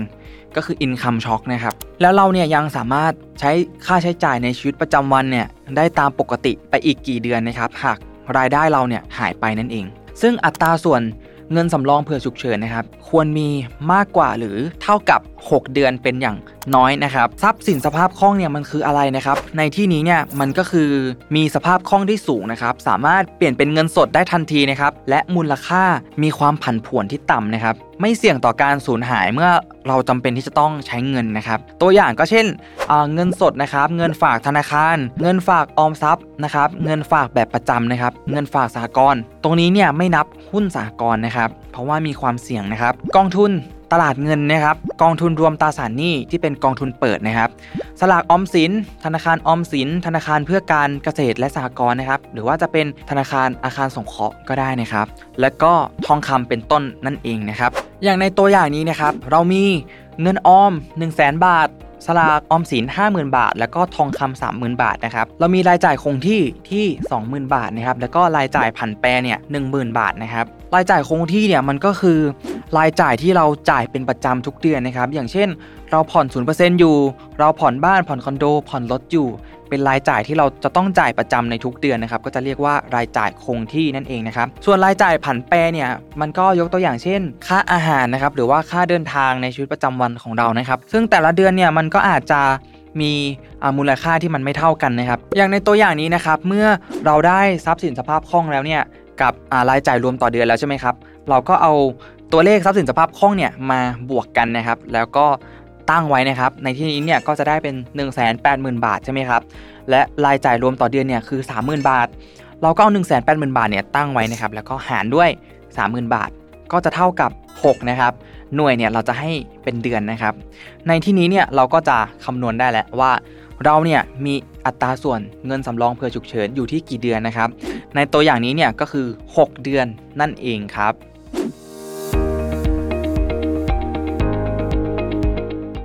ต่อไปครับข้อที่4ครับสรุปผลสุขภาพครับ ในแต่ละปีเนี่ยเรารวยขึ้นหรือว่าจนลงนะครับ มันก็คือความมั่งคั่งสุทธินั่นเองนะครับ หรือว่า net worth นะครับ หลังจากตรวจเช็คกันมา 3 ขั้นแล้วนะครับ ก็ได้เวลาสรุปกันแล้วครับว่าสุขภาพทางการเงินของเราเนี่ยเป็นยังไงบ้างนะครับ ในแต่ละปีเนี่ยเรารวยขึ้นหรือว่าจนลงนะครับ ซึ่งก็คือการเช็คความมั่งคั่งสุทธิ ซึ่งเป็นตัวที่ชี้วัด ที่บอกถึงปริมาณทรัพย์สินสุทธิของเรานะครับ ว่าเรามีทรัพย์สินที่ปลอดภาระหนี้เนี่ยเป็นมูลค่าเท่าไหร่นะครับ เราสะสมอะไรมากกว่ากันนะครับ ระหว่างทรัพย์สินและหนี้สินนะครับ ความมั่งคั่งสุทธิของเราเนี่ยตัววัดว่าดีหรือไม่ดีเนี่ยก็คือเราควรมีความมั่งคั่งสุทธิเป็นบวกนั่นเองครับ วิธีการคำนวณนะครับ ก็ง่ายๆแบบนี้เลยนะครับ ความมั่งคั่งสุทธิก็จะเท่ากับทรัพย์สินรวม แล้วก็ลบด้วยหนี้สินรวมนั่นเองนะครับ ข้อนี้ก็คำนวณได้ง่าย ๆเลยนะครับ อย่างในตัวอย่างนี้นะครับ เรามีเงินออมอยู่ 1 0 0 0 0แบาทนะครับ มีสลากออมสินอยู่ 50,000 บาท มีทองคำอยู่ 30,000 บาท มีคอนโดอยู่ 2 ล้านบาทนะครับ และประกันชีวิต 200,000 บาท เรามีหนี้บัตรเครดิตอยู่ 40,000 บาทนะครับ และมีหนี้จำนองคอนโดอยู่1ล้าน5แสนบาทนะครับ ก่อนอื่นเนี่ยก็เอาทรัพย์สินรวมเนี่ยมาบวกกันก่อนนะครับ ก็จะได้อยู่ที่2ล้าน3แสน8หมื่นบาทนะครับ ลบด้วยหนี้สินรวมนะครับก็คือ 1ล้าน5แสน4หมื่นบาท ก็จะเท่ากับ8แสน4หมื่นบาทนะครับ ก็ในที่นี้เนี่ยก็ถือว่าความมั่งคั่งสุทธิเนี่ยเป็นบวกนะครับ ถ้าใครลองคำนวณดูแล้วเนี่ยแล้วหนี้เยอะกว่านะครับ ก็จะได้เป็นลบนั่นเองนะครับ โอเคครับ เราลองมาสรุปกันครับ อันแรกเนี่ยอัตราส่วนการออมและการลงทุนนะครับ ในตัวอย่างที่ได้กล่าวไปข้างต้นนะครับ อันนี้ก็จะมากกว่าหรือว่าเท่ากับ 10นะครับก็ถือว่าอยู่ในเกณฑ์ที่ดีนะครับ อัตราส่วนเงินผ่อนชำระหนี้ต่อรายได้นะครับไม่เกิน 50%อันนี้ก็ถือว่าอยู่ในเกณฑ์ที่ดีนะครับต่อไปอัตราส่วนเงินสำรองนะครับอันนี้ก็มีมากกว่า 6 เดือนนะครับก็ถือว่าอยู่ในเกณฑ์ที่ดีนะครับความมั่งคั่งสุทธิเป็นบวก อันนี้ก็อยู่ในเกณฑ์ที่ดีนะครับก็เป็นยังไงกันบ้างครับกับ 4 checklist ตรวจสุขภาพทางการเงินนะครับหวังว่าทุกๆคนเนี่ยจะได้ประโยชน์จากเนื้อหาในวันนี้นะครับและก็นำไป ประยุกต์ไปปรับใช้กับการเงินของทุกๆคนต่อไปได้นะครับ ใครที่พบว่าต้องแก้ไขซ่อมแซมเนี่ยก็ขอให้ออกกำลังกายการเงินกันให้มากขึ้นนะครับ เพื่อสุขภาพทางการเงินที่ดีขึ้นนั่นเองครับก็รับรองว่า 4 checklist นี้นะครับจะทำให้สุขภาพทางการเงินของทุกคนเนี่ยแข็งแรงขึ้นอย่างแน่นอนนะครับ ถ้าชอบเนื้อหาในวันนี้เนี่ยก็ฝากกดไลค์ กดแชร์นะครับ กดติดตาม Mission to the Moon ให้ด้วยนะครับสำหรับวันนี้เนี่ยก็ขอขอบคุณ กรุงเทพประกันชีวิตนะครับ ผู้สนับสนุนใจดีของรายการ Mission to the Moon Invest ในวันนี้ด้วยนะครับ แล้วพบกันใหม่ใน EP หน้านะครับสำหรับวันนี้ สวัสดีและขอบคุณครับ ประกันชีวิตควบการลงทุน หรือว่า Unit Link ได้ทั้งความคุ้มครอง ได้ทั้งการลงทุน แถมยังเพิ่มโอกาสได้รับผลตอบแทน จริงหรือ สวัสดีครับ ยินดีต้อนรับเข้าสู่รายการ Mission to the Moon Invest นะครับสำหรับ EP นี้เนี่ยเราได้รับการสนับสนุนจากกรุงเทพประกันชีวิตครับ ผมชาติภูริวัตรครับ และผมรบิร์ตฐานอุตสาหะครับ สวัสดีทุกท่านนะครับ สวัสดีครับ ก็ EP ก่อนหน้านี้เนี่ยเราก็ได้พากันไปเจาะลึกประกันสะสมทรัพย์กันแล้วนะครับ วันนี้เลยอยากพาทุกคนเนี่ยไปรู้จักกับประกันอีกประเภทหนึ่งครับที่ได้รับความนิยมไม่แพ้กันเลยนะครับ แถมยังตอบโจทย์เป้าหมายของชีวิตได้เป็นอย่างดีเลยครับ ซึ่งก็คือประกันชีวิตควบการลงทุนนั่นเอง หรือว่าที่เราคุ้นเคยกันในชื่อ Unit Link นั่นเองครับ ครับก่อนจะไปทำความรู้จักกับประกันตัวนี้เนี่ยนะครับอยากชวนคุยถึงเป้าหมายและการวางแผนชีวิตกันสักเล็กน้อยนะครับอย่างที่เรารู้กันนะครับว่าเป้าหมายเนี่ยมันมีหลายระยะนะฮะไม่ว่าจะเป็นระยะสั้นระยะกลางแล้วก็ระยะยาวนะครับถ้าพูดถึงเป้าหมายระยะสั้นเนี่ยนะฮะก็คงจะเป็นเฟรมสักปีหนึ่งนั่นนะครับก็อาจจะเป็นเรื่องของการวางแผนซื้อโทรศัพท์เครื่องใหม่นะฮะตกแต่งบ้านใหม่นะครับ หรืออะไรทำนองนี้เนี่ยที่มันระยะประมาณสักหนึ่งปี ระยะกลางๆก็อาจจะไกลขึ้นมาหน่อยนึงนะครับ อาจจะเป็นการซื้อที่อยู่ใหม่นะครับ การวางแผนแต่งงานสร้างครอบครัว ซื้อบ้านซื้อคอนโด หรือแม้แต่กระทั่งซื้อรถยนต์นะครับส่วนระยะยาวเนี่ยก็เป็น 5 ปี 10 ปี หรืออาจจะมากกว่านั้นก็ได้เนี่ยนะฮะอันนี้เรื่องเป็นเป็นเรื่องของการวางแผนที่เป็นลักษณะเชิงลองเทอมมากๆเนี่ยมันก็จะเป็นเช่น การศึกษานะครับการศึกษาเนี่ยการศึกษาสมมติมีลูกการศึกษานี่ก็ต้อง 15-20 ปีก็ว่ากันไปนะครับการวางแผนหลังเกษียณนะฮะนี่ก็หลายสิบปีอยู่นะครับก็จำเป็นจะต้องมีเงินสำรองเพื่อคุณภาพชีวิตที่ดี แล้วก็นำไปใช้ในยามฉุกเฉินนะครับหรือแม้แต่กระทั่งการวางแผนมรดก อันนี้ไกลออกไปอีกเลย เพราะว่าตอนวางแผนมรดกเนี่ยเราต้องนึกถึงตอนที่เราไม่อยู่แล้วด้วยเนี่ยนะฮะอันนี้ก็เป็นการส่งต่อความมั่นคง ความมั่งคั่งให้กับทายาทของเรานั่นเองนะครับที่ผมหยิบประเด็นนี้ขึ้นมาก็เพราะอยากแสดงให้เห็นว่าเมื่อวันเวลาผ่านไป เราทุกคนโตขึ้นเป็นธรรมดาที่เป้าหมายภาระหน้าที่ และแผนต่างๆ จะเปลี่ยนตามไปด้วยนะครับ นั่นหมายถึงว่าตอนอายุ 20 30 40เนี่ยนะฮะเป้าหมายแผนเนี่ยมันก็จะไม่เหมือนกันนะครับโดยประกันชีวิตควบคู่การลงทุนว่า Unit Link เนี่ยนะฮะเป็นอีกหนึ่งทางเลือกในการตอบโจทย์เป้าหมายต่างๆ ที่เปลี่ยนไปในทุกช่วงของชีวิตได้ครับ ครับ ใช่เลยครับพี่แท็บซึ่ง ที่ยกตัวอย่างมาเนี่ยก็เป็นหนึ่งในจุดเด่นของประกันตัวนี้เลย แต่ผมเชื่อว่าก็มีอีกหลายคนนะครับที่ยังไม่ค่อยคุ้นกับ Unit Link มากเท่าไหร่นะครับ โดยเฉพาะมือใหม่เนี่ยก็อาจจะนึกภาพไม่ออกว่าเอ๊ะประกันประเภทนี้เนี่ยต่างจากประกันทั่วๆไปต่างจากแบบดั้งเดิมยังไงนะครับ วันนี้ก็เลยจะพาทุกคนมารู้จักกับเจ้าประกันตัวนี้ให้มากขึ้นครับ โดยผมเนี่ยได้สรุปเป็น 4คำถามยอดฮิตนะครับเกี่ยวกับเจ้าประกันตัวนี้มาฝากทุกๆคนกันครับ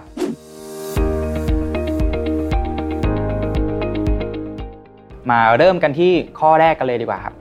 Unit Link คืออะไรนะครับ ก็เป็นคำถามยอดฮิตมาก ประกันแบบ Unit Link เนี่ยหรือว่าที่เขาเรียกว่าประกันชีวิตควบการลงทุนนะครับ มันก็คือการรวมกันระหว่างประกันชีวิตและการลงทุนนั่นเองครับก็เป็นตามชื่อเลยนะครับอืมโดยลูกค้าเนี่ยก็จะได้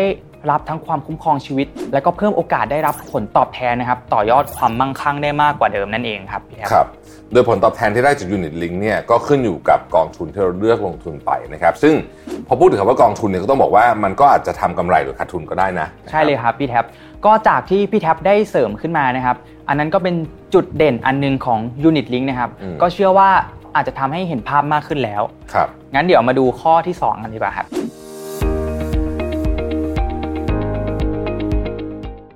Unit Link ต่างกับประกันชีวิตแบบเดิมอย่างไร อันนี้ก็เป็นคำถามยอดฮิตอีกอันหนึงนะครับ ก็เดี๋ยวผมจะยกตัวอย่างให้เห็นนะครับว่า 2 แบบนี้ต่างกันยังไงนะครับ อันแรกเลยเนี่ยก็คือเรื่องของทุนประกันชีวิตครับครับ คือแบบทั่วไปเนี่ยอ่ามันจะคงที่นะครับเพิ่มลดไม่ได้ แต่แบบ Unit Link เนี่ยจะมีความยืดหยุ่นที่ลูกค้าเนี่ยสามารถเพิ่มหรือว่าลดตามความต้องการได้เลยนะครับอืมอันที่ 2 ก็คือ เบี้ยประกันชีวิตครับครับ เช่นเดียวกับทุนเลยครับ จากเดิมที่อ่าเราจ่ายเบี้ยคงที่ตลอดอายุสัญญาเนี่ยอืมส่วน Unit Link เนี่ยสามารถจุดพักชำระได้นะครับ และอันที่3นะครับระยะเวลาคุ้มครองสำหรับประกันแบบเดิมนะครับ ความคุ้มครองเนี่ยขึ้นอยู่กับลักษณะประกันชีวิตของแต่ละประเภทนะครับถ้าเป็น Unit Link เนี่ยก็จะได้รับความคุ้มครองจนถึงอายุ 99 ปีเลยครับครับ อันที่ 4 เรื่องผลตอบแทนครับ อันนี้สำคัญมากครับ มันก็เหมือนกับอันสักครู่นี้ที่พี่แท็บได้พูดถึงไปนะครับอืมผลตอบแทนของ Unit Link เนี่ยก็จะขึ้นอยู่กับการ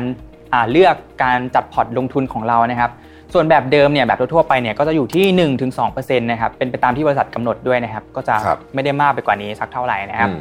อันที่5ครับการถอนเงินจากกรมธรรม์อันนี้สำคัญเลยบางคนเนี่ยก็มีเรื่องฉุกเฉินอาจจะไม่ได้เป็นตามเป้าระยะยาว อาจจะต้องเอาเงินออกมาก่อน อันทั่วๆไปเนี่ยอาจจะคุ้นเคยว่าถ้าเรา ต้องการเอาเงินเนี่ยเราต้องเวนคืนกรมธรรม์หรือไม่ก็ต้องรอจนครบอ่าสิ้นสุดความคุ้มครองนะครับครับแต่ Unit Link เนี่ยสามารถถอนได้บางส่วนนะครับ แล้วก็ยังได้รับความคุ้มครองอยู่ด้วยนะครับ เพียงแค่เราต้องอามีเงินเหลือในการหักค่าบริการต่างๆด้วยอืมนะครับครับ ถ้าจะอธิบายให้เข้าใจง่ายมากขึ้นเนี่ยนะครับครับ ประกันชีวิตแบบเดิมเนี่ยได้รับค่าตอบแทนตามที่ระบุในกรมธรรม์เท่านั้นนะคครัรับบ มีความยืดหยุ่นน้อยกว่านะครับในขณะที่ประกันชีวิตควบการลงทุน หรือที่เราว่ายูนิตลิงก์เนี่ยเดี๋ยวนี้คนเข้าใจคำนี้มากขึ้นเนี่ยนะฮะจะให้อิสระกับลูกค้ามากขึ้น มีความยืดหยุ่นมากขึ้น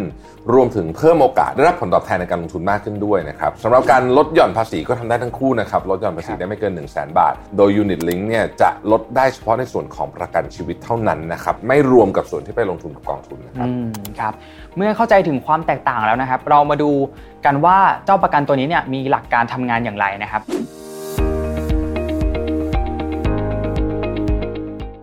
ข้อที่3นะครับการทำงานของ Unit Link เป็นอย่างไรนะครับก็หลังจากที่ลูกค้าเนี่ยชำระเบี้ยประกันไปแล้วนะครับ บริษัทก็จะจัดสรรเบี้ยประกันออกเป็น 2 ส่วนนะครับ ในส่วนแรกเนี่ยก็คือส่วนทำประกันนะครับ บริษัทก็จะเก็บค่าประกันภัย COI นะครับหรือว่า cost of insurance นั่นเองนะครับ แล้วก็เป็นค่าธรรมเนียมต่างๆนะครับครับส่วนเบี้ยประกันอันที่2เนี่ยก็จะเอาไปลงทุนนั่นเองนะครับอืม ในส่วนของการลงทุนนี้นะครับก็อย่างที่เล่าไปนะครับว่าลูกค้าเนี่ยเลือกการลงทุนได้อย่างอิสระเลย ในกองทุนที่บริษัทเนี่ยได้จัดสรรไว้ให้นะครับ เราก็เลือกได้ตามที่เราชอบเลยนะครับ ทั้งนี้เนี่ยผลตอบแทนก็จะขึ้นอยู่กับแต่ละกองทุนที่เราเลือกลงทุนไปด้วยครับส่วนคนที่ไม่มีความรู้เรื่องการลงทุนเลยตรงนี้เนี่ยก็ไม่ต้องกังวลนะครับว่าเอ๊ะเราจะจัดพอร์ตยังไง แล้วเราบางคนก็มีความรู้แต่ว่าไม่มีเวลา ตรงนี้เนี่ยเขาก็มีผู้เชี่ยวชาญที่คอยดูแลพอร์ตของเราคอยแนะนำให้เราด้วยครับ อืมครับเสริมตรงนี้นิดหนึ่งเรื่องของ Unit Link เนี่ยเรื่องพอร์ตการลงทุนเนี่ยนะฮะครับอ่าบริษัทประกันส่วนใหญ่เนี่ยนะฮะใน part ของการลงทุนเนี่ยนะฮะเขาก็จะมีผู้เชี่ยวชาญที่เป็น global fund ระดับโลกอืมนะครับที่พูดชื่อไปรู้จักหมดทุกคนนะนะฮะเป็นกองทุนขนาดใหญ่ระดับโลก เขาก็จะเอาแผนการลงทุนที่เราอยากได้เนี่ยเวลาเราจะทำพวกนี้เนี่ยเขาจะมีการประเมินก่อนว่า คุณรับความเสี่ยงได้แค่ไหนอืมครับนะครับ คุณต้องการใช้เงินเมื่อไหร่เอ่อ time horizon ของ investment คือคือระยะเวลาในการลงทุนของคุณเนี่ยเป็นเท่าไหร่อะไรยังไงนะฮะพวกครับพวกนี้มันก็คือการประเมินตัวเราก่อนนะฮะซึ่งทางทางบริษัทก็จะประเมินให้เสร็จแล้วเนี่ยเขาก็จะเลือกกองทุนหรือแม้แต่กระทั่ง เรียกว่าเป็นบริษัทที่จัดการเรื่องพวกนี้เนี่ยที่แมทช์กับความต้องการของเรา เพราะว่าแต่ละกองทุนแต่ละบริษัทเนี่ยก็จะมีวิธีการบริหารงานหรือปรัชญาในการบริหารงานไม่เหมือนกันนะครับ ซึ่ง นี่แหละคือจุดเด่นของ Unit Link นะฮะนอกเหนือจากนั้นเนี่ยก็คือความยืดหยุ่นความอิสระอย่างที่เราพูดได้พูดไปก่อนหน้านี้นะครับและที่สำคัญคือความโปร่งใส เพราะว่า Unit Link เนี่ยมีระบบมาตรฐานสูงมีความปลอดภัย เปิดเผยข้อมูลต่างๆ อย่างโปร่งใสนะฮะถ้าถ้าใครลงทุนซื้อกองทุนเนี่ยน่าจะเข้าใจ คือเราก็จะมีเอกสารมาให้อ่านเลยว่าเขาครัทำบอะไรบ้างปีนี้เกิดอะไรขึ้นขาดทุนกำไรยังไงอะไรยังไงอืมนะครับทำให้ลูกค้ารู้ค่าใช้จ่ายทุกอย่างที่เกิดขึ้นในกรมธรรม์ทั้งเบี้ยที่ชำระ เบี้ยที่นำไปลงทุนมูลค่ากรมธรรม์แล้วก็ผลตอบแทนที่ได้นะครับอืมก็อย่างที่พี่แท็บพูดมาคือคล้ายๆ กับเราไปซื้อหุ้นเลยนะครับพี่แท็บอืมแล้วบริษัทที่เราซื้อเนี่ยเขาก็จะมีอ่ามี paper ออกมาว่ากำไรขาดทุนเป็นเท่าไหร่ทำได้ตามเป้าหมายไหมถูกต้องครับ แต่อันนี้เนี่ยมีคุ้มครองชีวิตเพิ่มขึ้นมาอืมนะครับครับ แล้วประกันแบบ Unit Link อันเนี้ยครับพี่แท็บเหมาะกับใครบ้างครับครับ จริงๆเนี่ยผมคิดว่าประกันแบบ Unit Link เนี่ยด้วยด้วย mechanic ของมันเนี่ยต้องใช้คำว่าความดีของมันเนี่ยก็คือความอิสระและความยืดหยุ่น ด้านทุนประกันและเบี้ยประกันแล้วกันครับนะฮะเพราะว่า Unit Link เนี่ยสามารถปรับลดเพิ่มความคุ้มครองต่างๆ ได้ไปตามช่วงอายุของเราและโจทย์ชีวิตที่อาจจะเปลี่ยนไปด้วยก็ได้นะวันนี้เราคิดโจทย์แบบหนึ่งผ่านไปแค่ปีไอ้โจทย์นั้นอาจจะไม่จริงแล้วนะฮะก็อาจจะมีการเปลี่ยนแปลงไปได้นะครับและควรมีความเข้าใจด้านการลงทุนหน่อยหนึ่งคนที่จะซื้อ Unit Link เนี่ยต้องเข้าใจเรื่องการลงทุนนิดหนึ่งนะครับแล้วก็สามารถรับความเสี่ยงได้ ได้มากได้น้อย อันนี้ก็ขึ้นอยู่กับกองทุนที่เราเลือกนะฮะมันมีกองทุนที่มีความเสี่ยงต่ำความเสี่ยงสูงความเสี่ยงสูงมากๆอ่ามันก็มีอยู่ครับหลายอย่างนะครับตัวอย่างเช่น ช่วงเริ่มทำงานใหม่ๆเนี่ยเราอาจจะมี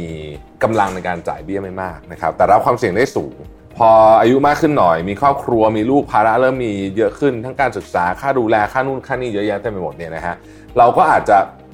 ลดความเสี่ยงน้อยลงนะฮะเพิ่มความคุ้มครองมากขึ้นแต่ว่าตอนเนี้ย เราจะจ่ายเบี้ยได้เยอะขึ้นละอืมเพราะว่ารายได้เราเยอะขึ้นครับนะฮะรวมถึงพออายุมากขึ้นจะวางแผนเกษียณ เพื่อความเป็นอยู่ที่ดีของตัวเราเองและคนรอบข้าง ความเสี่ยงที่จะต้องยิ่งลดลงไปอีกเพราะว่าแผนเกษียณก็ไม่ควรจะเสี่ยงมากนะฮะใช่ครับก็ควรจะมั่นคงพอสมควรนะครับอืมซึ่งก็จะแสดงให้เห็นว่าแต่ละช่วงชีวิตของเราเนี่ยมีเป้าหมายแผนแล้วก็ภาระการใช้เงินเนี่ยที่แตกต่างกันออกไปครับเหมือนที่ผมได้พูดในตอนต้นเนี่ยนะครับ เจ้าประกันตัวนี้แหละที่ช่วยตอบโจทย์ได้ เพราะเราสามารถเพิ่มและลด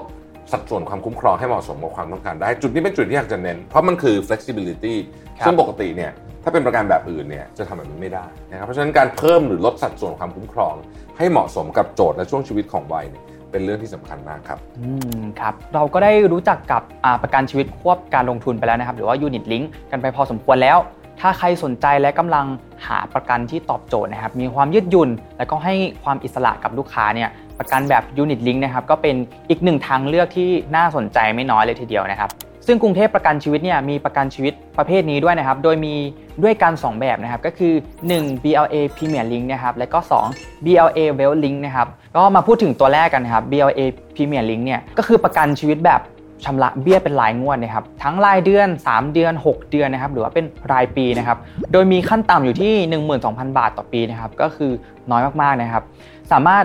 แนบสัญญาสุขภาพเพิ่มเติมได้ แล้วก็คุ้มครองชีวิตสูงสุดถึง 250 เท่าของเบี้ยที่จ่ายเลยนะครับ ก็โดย BLA Premier Link เนี่ยก็เหมาะกับคนที่เริ่มวางแผนอนาคตนะครับ ต้องการวางแผนการเงิน แต่ว่าอาจจะมีกำลังจ่ายที่ยังไม่มากนะครับ อันนี้ก็เหมาะมากๆเลยนะครับ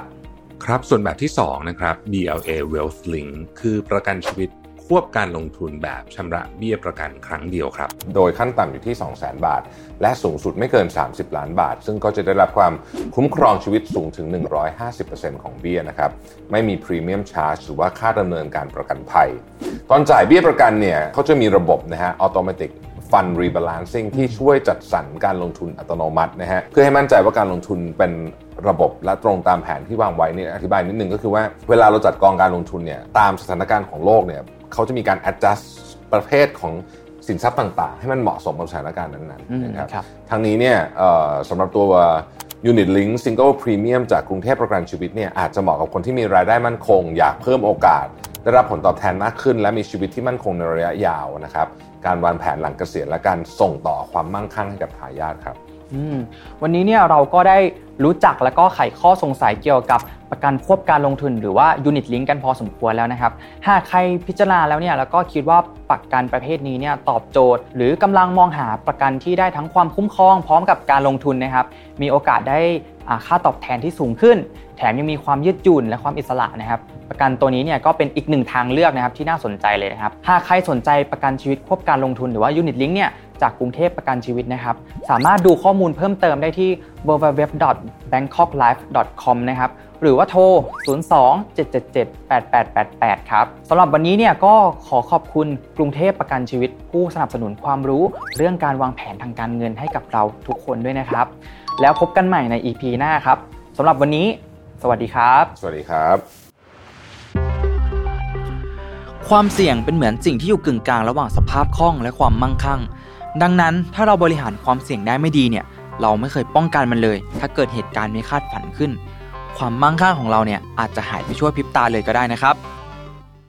สวัสดีครับ ยินดีต้อนรับเข้าสู่รายการ Mission to the Moon Invest นะครับ อยู่กับผมชาติภูริวัตรครับ เคยเป็นกันไหมครับทำงานเก็บเงินมาก็นานนะครับ แล้วเราอยากเอาเงินไปลงทุนใช่ไหมครับ แต่ก็เงินที่เราลงทุนไปเนี่ยมันก็ไม่เป็นไปตามที่เราคาดหวังไว้นะครับ หรือว่าเคยเป็นไหมครับทำงานเก็บเงินมาเยอะมาก แต่ว่าสุดท้ายแล้วเนี่ยเราก็ต้องเอาเงินเนี่ยไปจ่ายค่ารักษาพยาบาลเยอะมากเลยนะครับทำให้เงินเก็บของเราเนี่ยมันก็ค่อย ๆ หายไปนะครับ แล้วก็เคยเป็นไหมครับทำงานเก็บเงินมาเนี่ยเราเนี่ยก็ต้องเอาไปใช้จ่ายกับเรื่องที่เราไม่ได้อยู่ในแผนไว้นะครับ ไม่ได้แผนไว้เลยว่าเราต้องเอาไปใช้จ่ายกับสิ่งนี้สิ่งนี้นะครับ ถ้าเพื่อนๆเคยประสบพบเจอกับปัญหานี้นะครับ ซึ่งผมเองก็เคยเจอเหมือนกันนะครับ ผมเลยหยิบยกเนื้อหานะครับที่เป็นประโยชน์จากโค้ดหนุ่มมันนี่โค้ดนะครับ ก็จะเป็นเรื่องวิธีการจัดการความเสี่ยง มาแชร์ให้ทุกๆคนเนี่ยได้ฟังกันนะครับ เพื่อนๆเนี่ยก็จะได้สามารถวิเคราะห์ความเสี่ยงทางการเงินที่อาจจะเกิดขึ้นนะครับ และก็จะได้กำหนดวิธีการในการจัดการที่เหมาะสมกับความเสี่ยงที่อาจจะเกิดขึ้นได้นะครับ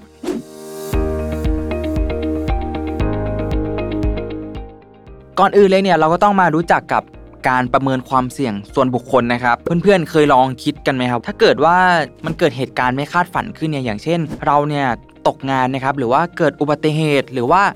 เสียชีวิตก่อนวัยอันควรนะครับ หรือว่าเจ็บป่วย เพื่อนๆจะมีวิธีการรับมือกับผลกระทบทางการเงินนี้อย่างไงกันบ้างนะครับ ซึ่งสิ่งต่างๆเหล่านี้นะครับคือในวันที่เรายังไม่ประสบพบเจอกับปัญหาพวกนี้เนี่ยมันเป็นช่วงเวลาที่ดีมากๆเลยนะครับ ที่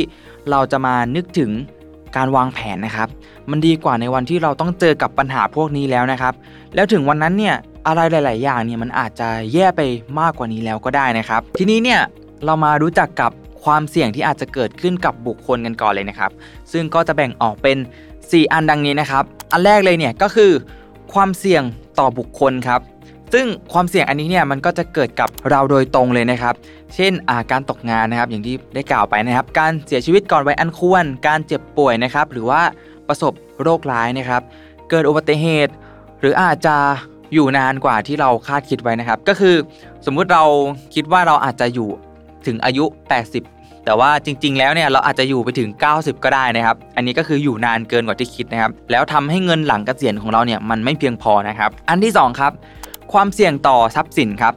อันนี้เนี่ยก็ยกตัวอย่างเช่นเกิดเหตุการณ์รถชนนะครับ หรือว่าบ้านเกิดไฟไหม้นะครับ เกิดเพลิงไหม้นะครับ หรือว่าทรัพย์สินต่างๆ ของเราเนี่ยได้รับความเสียหายนะครับ ซึ่งสิ่งต่างๆ เหล่านี้เนี่ยก็จะส่งผลกระทบต่อการเงินของเราตามมานั่นเองครับ อันที่3นะครับความเสี่ยงต่อการรับผิดครับ มันก็คือความรับผิดชอบในหน้าที่การงานของเรานั่นเอง หรือว่าใน ธุรกิจของเรานะครับ เช่นการทำงานในบางตำแหน่งเนี่ยที่เรามีความรับผิดชอบสูงใช่ไหมครับ สมมุติว่าลูกทีมของเราเนี่ยไปทำงานหรือทำอะไรสักอย่างเสียหายเนี่ยแล้วมันอาจจะส่งผลกระทบมาถึงเราที่เราจะต้องไปรับผิดชอบด้วยนั่นเองนะครับ หรือว่า อีกอันนึงเลยอันนี้สำคัญมากนะครับ ก็คือการค้ำประกันนั่นเองครับ ทุกๆ คนเนี่ยน่าจะรู้จักการค้ำประกันดีนะครับ หลายๆ คนก็มักจะเจอปัญหาในเรื่องของการค้ำประกันด้วยนั่นเองนะครับ อันที่4ครับความเสี่ยงที่เกิดกับบุคคลในครอบครัวของเรานะครับ เช่น การเสียชีวิตนะครับ การเจ็บป่วยนะครับ หรือว่าเกิดอุบัติเหตุตกงานนะครับ หรือว่าสูญเสียรายได้กระทันหันนั่นเองนะครับ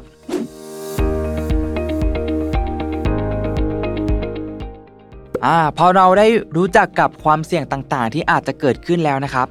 อันดับแรกเลยเนี่ยเราก็ต้องมาประเมินครับว่าจริง ๆ แล้วเนี่ยเรามีความเสี่ยงแบบไหนบ้างนะครับ เพราะว่าทุกคนเนี่ยก็มีความเสี่ยงที่ไม่เหมือนกันนะครับ คนที่เพิ่งเริ่มต้นทำงานอายุ 20 กว่าๆยังไม่ได้มีภาระอะไรเขาก็อาจจะมีความเสี่ยงในเรื่องหนึ่งนะครับ คนที่โสดก็อาจจะมีความเสี่ยงในเรื่องหนึ่งคนที่มีครอบครัวแล้วมีมีลูกนะครับ ก็มีความเสี่ยงอีกเรื่องหนึ่งนะครับ หรือคนที่ดูแลคุณพ่อคุณแม่นะครับ หรือว่ามีคนที่อยู่ในอุปการะเนี่ยเขาก็ต้องมีความเสี่ยงอีกแบบหนึ่งนะครับ หรือให้มองภาพง่าย ๆนะครับ คนที่นั่งทำงานอยู่ในออฟฟิศความเสี่ยงก็อาจจะเป็นอีกเรื่องหนึ่งนะครับ ไม่ได้มีความเสี่ยงมาก แต่คนที่ต้องขับรถอยู่ตลอดเวลาเดินทาง ไปนู่นไปนี่บ่อยๆเนะครับเขาก็ต้องมีความเสี่ยงในเรื่องของอุบัติเหตุที่อาจจะเกิดขึ้นนะครับ เพราะฉะนั้นเนี่ยความเสี่ยงที่จะเกิดขึ้นเนี่ยแต่ละคนก็คือไม่เหมือนกันเลยนะครับ เพราะฉะนั้นเนี่ยเราก็ต้องมากำหนดความเสี่ยงของแต่ละคนกันก่อนนะครับ เมื่อเรารู้จักความเสี่ยงต่างๆแล้วนะครับ ทีนี้เนี่ยขั้นตอนต่อไปก็คือ 1 ครับระบุความเสี่ยงที่อาจจะเกิดขึ้น 2 ก็คือประเมินระดับของความเสี่ยงนะครับ และ 3 ครับกำหนดมาตรการในการจัดการความเสี่ยงนั่นเองครับ เรามาดูอันแรกกันก่อนเลยครับ ระบุความเสี่ยงที่อาจจะเกิดขึ้น อันนี้เนี่ยก็อาจจะไปทำตารางกันได้นะครับ ทุกๆคนเนี่ยก็อาจจะลองอวิเคราะห์กันดูครับว่าความเสี่ยงในส่วนบุคคลเนี่ยของตัวเราเนี่ยมีอะไรบ้างนะครับ ก็จะยกตัวอย่างเช่น เสียชีวิตก่อนวัยอันควรนะครับ การเจ็บป่วยนะครับถึงขั้นนอนโรงพยาบาลโรคร้ายแรงนะครับแล้วก็เกิดอุบัติเหตุนะครับเรามาดูอันแรกกันก่อน เสียชีวิตก่อนวัยอันควรเนี่ยอันนี้ฉัดคิดว่าทุกคนเนี่ยมีความเสี่ยงนะครับ เพราะว่าถ้าตามหลักธรรมชาติเนี่ยเราก็ไม่มีวันรู้ได้ใช่ไหมครับว่าคนเราเนี่ยจะอยู่ได้ถึงเมื่อไหร่วันตายของเราคือวันไหนนะครับ เพราะฉะนั้นเนี่ยการเสียชีวิตก่อนวัยอันควรเนี่ยมีความเสี่ยงแน่นอนนะครับ การเจ็บป่วยถึงขั้นนอนโรงพยาบาล อันนี้เราก็ไม่สามารถคาดเดาได้นะครับว่าเราจะต้อง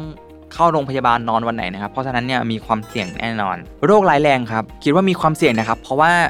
คนไทยเราเนี่ยมีความเสี่ยงเป็นโรคมะเร็งกันเยอะมากนะครับโรคร้ายแรงต่างๆนะครับความเครียดต่างๆ ก็ส่งผลต่อโรคร้ายแรงพวกนี้นะครับ เพราะฉะนั้นคิดว่ามีความเสี่ยงแน่นอนนะครับ เกิดอุบัติเหตุ อันนี้เนี่ย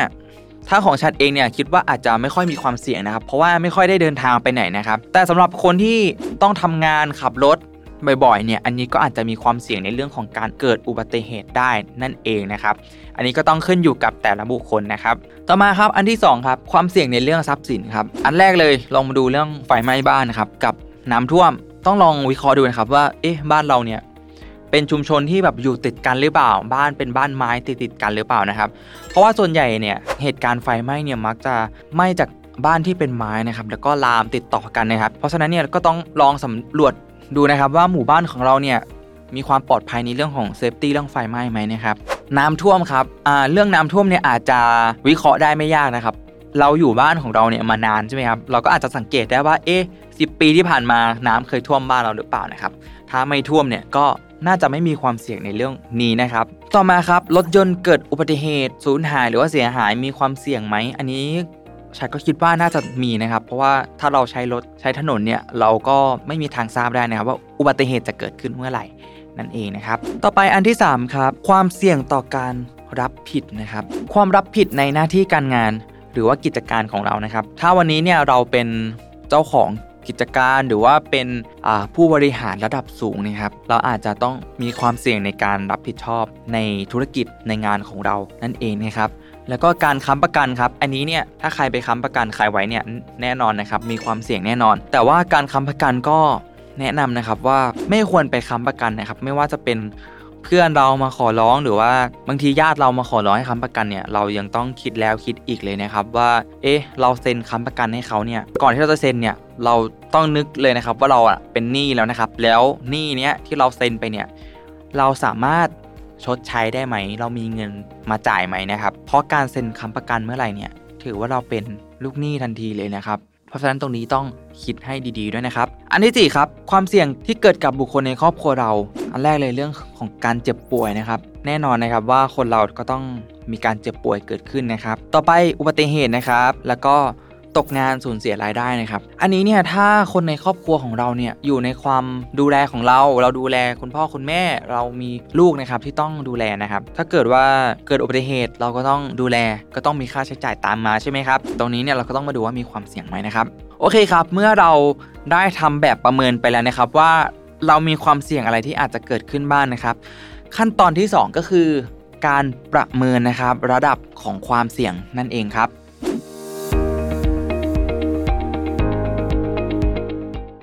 การประเมินระดับของความเสี่ยงนะครับ ก็อยากให้ทุกคนเนี่ยเข้าใจแบบนี้นะครับ ความเสี่ยงเนี่ยเท่ากับความรุนแรงของผลกระทบนะครับ คูณกับโอกาสในการเกิดภัยนั้นนะครับ ซึ่งหลาย ๆ คนก็มักจะเข้าใจผิดนะครับ การเสียชีวิตเนี่ยไม่ใช่ความเสี่ยงนะครับ แต่ว่า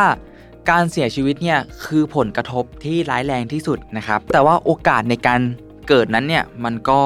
ไม่เท่ากันนะครับ ซึ่งโอกาสในการเกิดเนี่ยมันก็เกี่ยวข้องกับลักษณะของการใช้ชีวิตด้วยนะครับ หรือว่าอาจจะเป็นพันธุกรรมตั้งแต่เรากำเนิดมานะครับ หรือว่าจะเป็นงานที่ทำนะครับ งานที่ทำเนี่ยยกตัวอย่างง่ายๆเลยนะครับ อย่างที่ได้กล่าวไปนะครับนั่งทำงานในออฟฟิศกับคนที่เดินทางบ่อยๆเนี่ยความเสี่ยงก็ไม่เท่ากันนะครับ หรือว่าจะเป็นนักบินนะครับที่เขาต้องขับเครื่องบินอยู่แทบจะทุกวันเนี่ยเขาก็มีความเสี่ยงที่มากเลยนะครับ ดังนั้นเนี่ยการประเมินระดับของความเสี่ยงเนี่ย จึงต้องเอา 2 ตัวนี้เนี่ยมาดูควบคู่กันไปนะครับ ผมยกตัวอย่างนะครับว่านาย A นะครับเป็นพนักงานออฟฟิศนะครับ สุขภาพร่างกายเนี่ยแข็งแรงมากนะครับ ไม่มีโรคประจำตัวเลยนะครับ ไม่เที่ยวกลางคืน ไม่ดื่มเหล้านะครับ ไม่สูบบุหรี่นะครับ นิสัยเนี่ยเป็นคนเรียบร้อยนะครับ แต่งงานแล้วมีลูกด้วยนะครับหนึ่งคนนะครับ ส่วนคุณพ่อคุณแม่ของนายเอเนี่ยก็รับราชการนะครับ บ้านของนายเอเนี่ยก็อยู่ในหมู่บ้านที่ดีนะครับ เป็นชุมชนที่ดีเลยนะครับ ทีนี้เราก็ลองมาทำชาร์ตกันดูนะครับ การเสียชีวิตก่อนวัยอันควร ความรุนแรงของผลกระทบนี้รุนแรงไหม แล้วก็เกิดอุบัติเหตุผลกระทบรุนแรงมากน้อยขนาดไหนนะครับ ไฟไหม้บ้านผลกระทบมากน้อยขนาดไหนนะครับ แล้วก็โอกาสในการเกิดมากน้อยขนาดไหนนะครับ ในที่นี้เนี่ยอันแรกเลยเสียชีวิตก่อนวัยอันควรนะครับความรุนแรงของผลกระทบนะครับน่าจะมากนะครับ อย่างในตัวอย่างนะครับก็คือแต่งงานแล้วใช่ไหมครับ มีลูกแล้วด้วย 1 คน เพราะฉะนั้นเนี่ยถ้านาย A เสียชีวิตไปนะครับ แน่นอนว่าลูกของเขาเนี่ย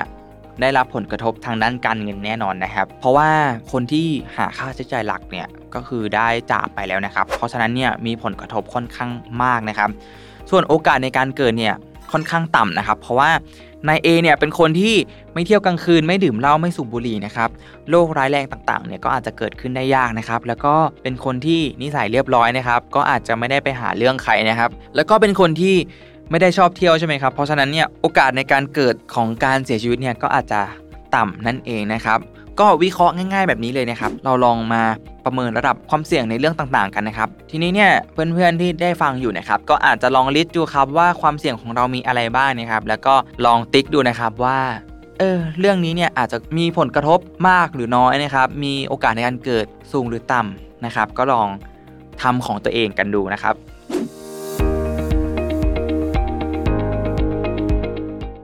ต่อมาครับขั้นตอนที่ 3 ครับ กำหนดมาตรการจัดการความเสี่ยงครับ ก่อนอื่นเลยก็อยากให้ทุกๆคนเนี่ยได้รู้จักกับกฎของการบริหารความเสี่ยงกันก่อนด้วยนะครับ อันแรกเลยเนี่ยอย่ารับความเสี่ยงโดยปราศจาก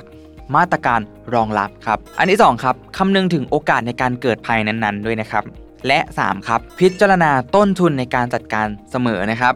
เพราะว่าทุกความเสี่ยงที่อาจจะเกิดขึ้นเนี่ยการจัดการความเสี่ยงมีต้นทุนเสมอนะครับ ไม่ใช่ว่าไม่มีต้นทุนเลยนะครับ แนวทางในการจัดการความเสี่ยงนะครับ ก็จะแบ่งออกเป็น 4 อย่างดังนี้นะครับ อันแรกเลยเนี่ยคือ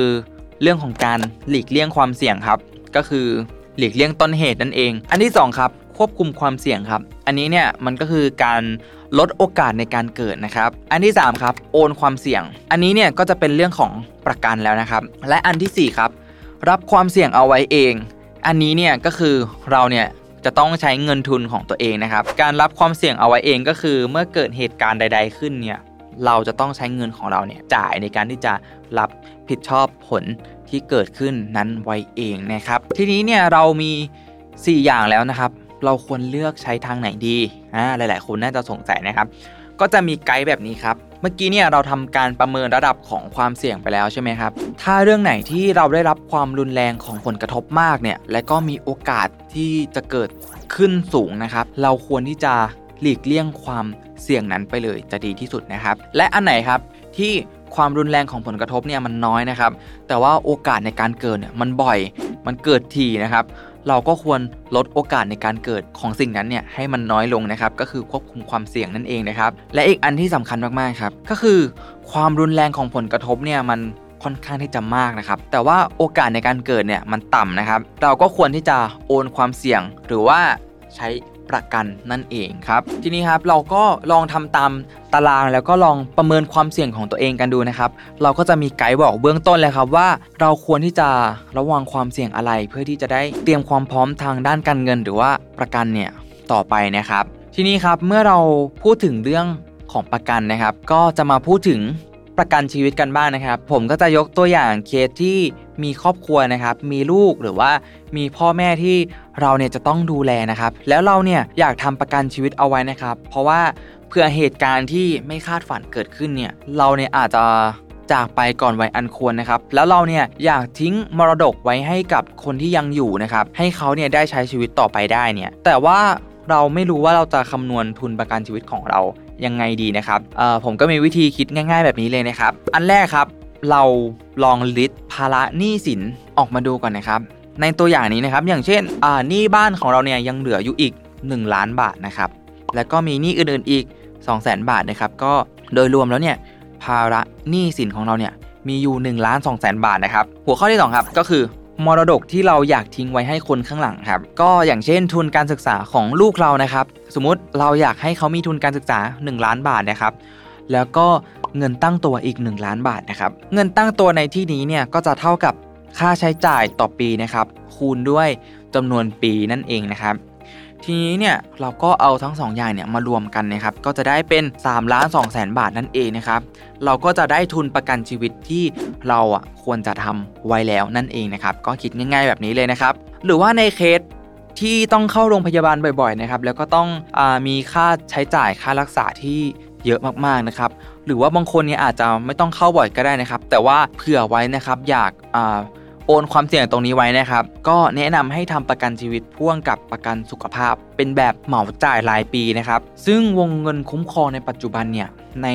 หลากหลายบริษัทเนี่ยก็เขามีวงเงินที่เยอะมากๆแล้วนะครับ อย่างเช่น เหมาจ่ายต่อปีนะครับ8 ล้านบาท 15 ล้านบาทนะครับ หรือว่าจะเป็น 60 80 หรือว่า 120 ล้านบาทก็มีนะครับ บางคนก็สงสัยต่อนะครับว่า เอ๊ะทำไมวงเงินเหมาจ่ายต่อปีเนี่ยเขาเยอะจัง บางคน ก็ทำ60 ล้าน 80 ล้าน 120 ล้านนะครับ เออ เราจำเป็นต้องใช้ขนาดนั้นเลยไหม จริงๆ แล้วเนี่ยอยากให้ทุกๆ คนเนี่ยนึกถึงเรื่องของภาวะเงินเฟ้อด้วยนะครับ คือในสถิติเนี่ยทุกๆ 10 ปีนะครับ มูลค่าของเงินเนี่ยมันจะลดลงไปประมาณ 10 เท่านะครับ ในที่นี้เนี่ยสมมุติเราทำประกันสุขภาพไว้ที่มูลค่า 60 ล้านบาท เหมาจ่าย 60 ล้านบาทต่อปี ผ่านไป 10 ปีข้างหน้าเนี่ยมันอาจจะเหลือแค่ 30 นะครับ อีก 10 ปีต่อไปมันอาจจะเหลือแค่ 15 ล้านบาทนั่นเอง เพราะฉะนั้นเนี่ยคนที่เขาทำประกันสุขภาพที่เป็นวงเงินเหมาจ่ายสูงๆเนี่ยเขาทำเผื่ออนาคตป้องกันเรื่องของเงินเฟ้อนั่นเองนะครับ ต่อมาครับในกรณีที่อายุยืนยาวเกินไปนะครับ บางคนเนี่ยกลัวว่าเอ๊หลังกเกษียณแล้ว เราจะอยู่เกินตามเป้าหมายที่เรา คาดคิดไว้นะครับ ในที่นี้เนี่ยก็อาจจะดูเป็นประกันพวกที่เป็นแผนเกษียณนะครับ หรือว่าเป็นพวกบำนาญนะครับ แผนเกษียณก็อย่างเช่น เราอาจจะพอถึงอายุ 60 แล้วเราอาจจะเลือกได้ว่า เอ๊ะเราจะอยากรับเงินไปถึงอายุเท่าไหร่ 70 80 หรือ 90 นะครับ ยิ่งเราเลือกรับเงินเป็นงวดงวดๆไปนานนะครับ สมมุติว่าเราเลือกไปถึง 80 เราก็อาจจะได้เงินมากขึ้นใช่ไหมครับ พอเราเลือกเป็นอายุ 90 เราก็อาจจะได้เงินต่องวดที่มันมากกว่าอายุ 80 อีกนะครับ อันนี้เนี่ยมันก็อาจจะมีรายละเอียดของแผนประกันที่ละเอียดนะครับ อันนี้ทุกๆคนก็อาจจะต้องไปทำความเข้าใจกับรูปแบบประกันเพิ่มเติมนะครับ แต่ก็แนะนำเป็นแผนของเกษียณหรือว่าบำนาญนั่นเองนะครับ ก็สรุปทั้งหมดเร็วๆนี้นะครับ อันแรกเนี่ยเราต้องประเมินความเสี่ยง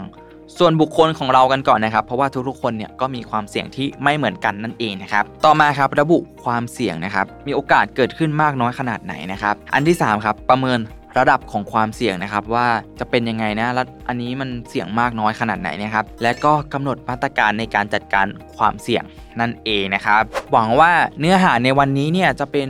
ประโยชน์กับทุกๆคนเนี่ยไม่มากก็น้อยนะครับ ถ้าชอบเนื้อหาในวันนี้เนี่ยก็ฝากกดไลค์นะครับ กดแชร์ แล้วก็กดติดตาม Mission to the Moon ด้วยนะครับสำหรับวันนี้ขอขอบคุณกรุงเทพประกันชีวิต ผู้สนับสนุนรายการของเราในวันนี้ด้วยนะครับ แล้วพบกันใหม่ใน episode หน้านะครับสำหรับวันนี้ สวัสดีครับ Mission to the Moon Invest Your Money Your Future brought to you by กรุงเทพประกันชีวิต ประกันชีวิตที่ให้ความรู้สึกดีๆ สร้างความมั่นคงทางการเงิน พร้อมบริการด้วยใจ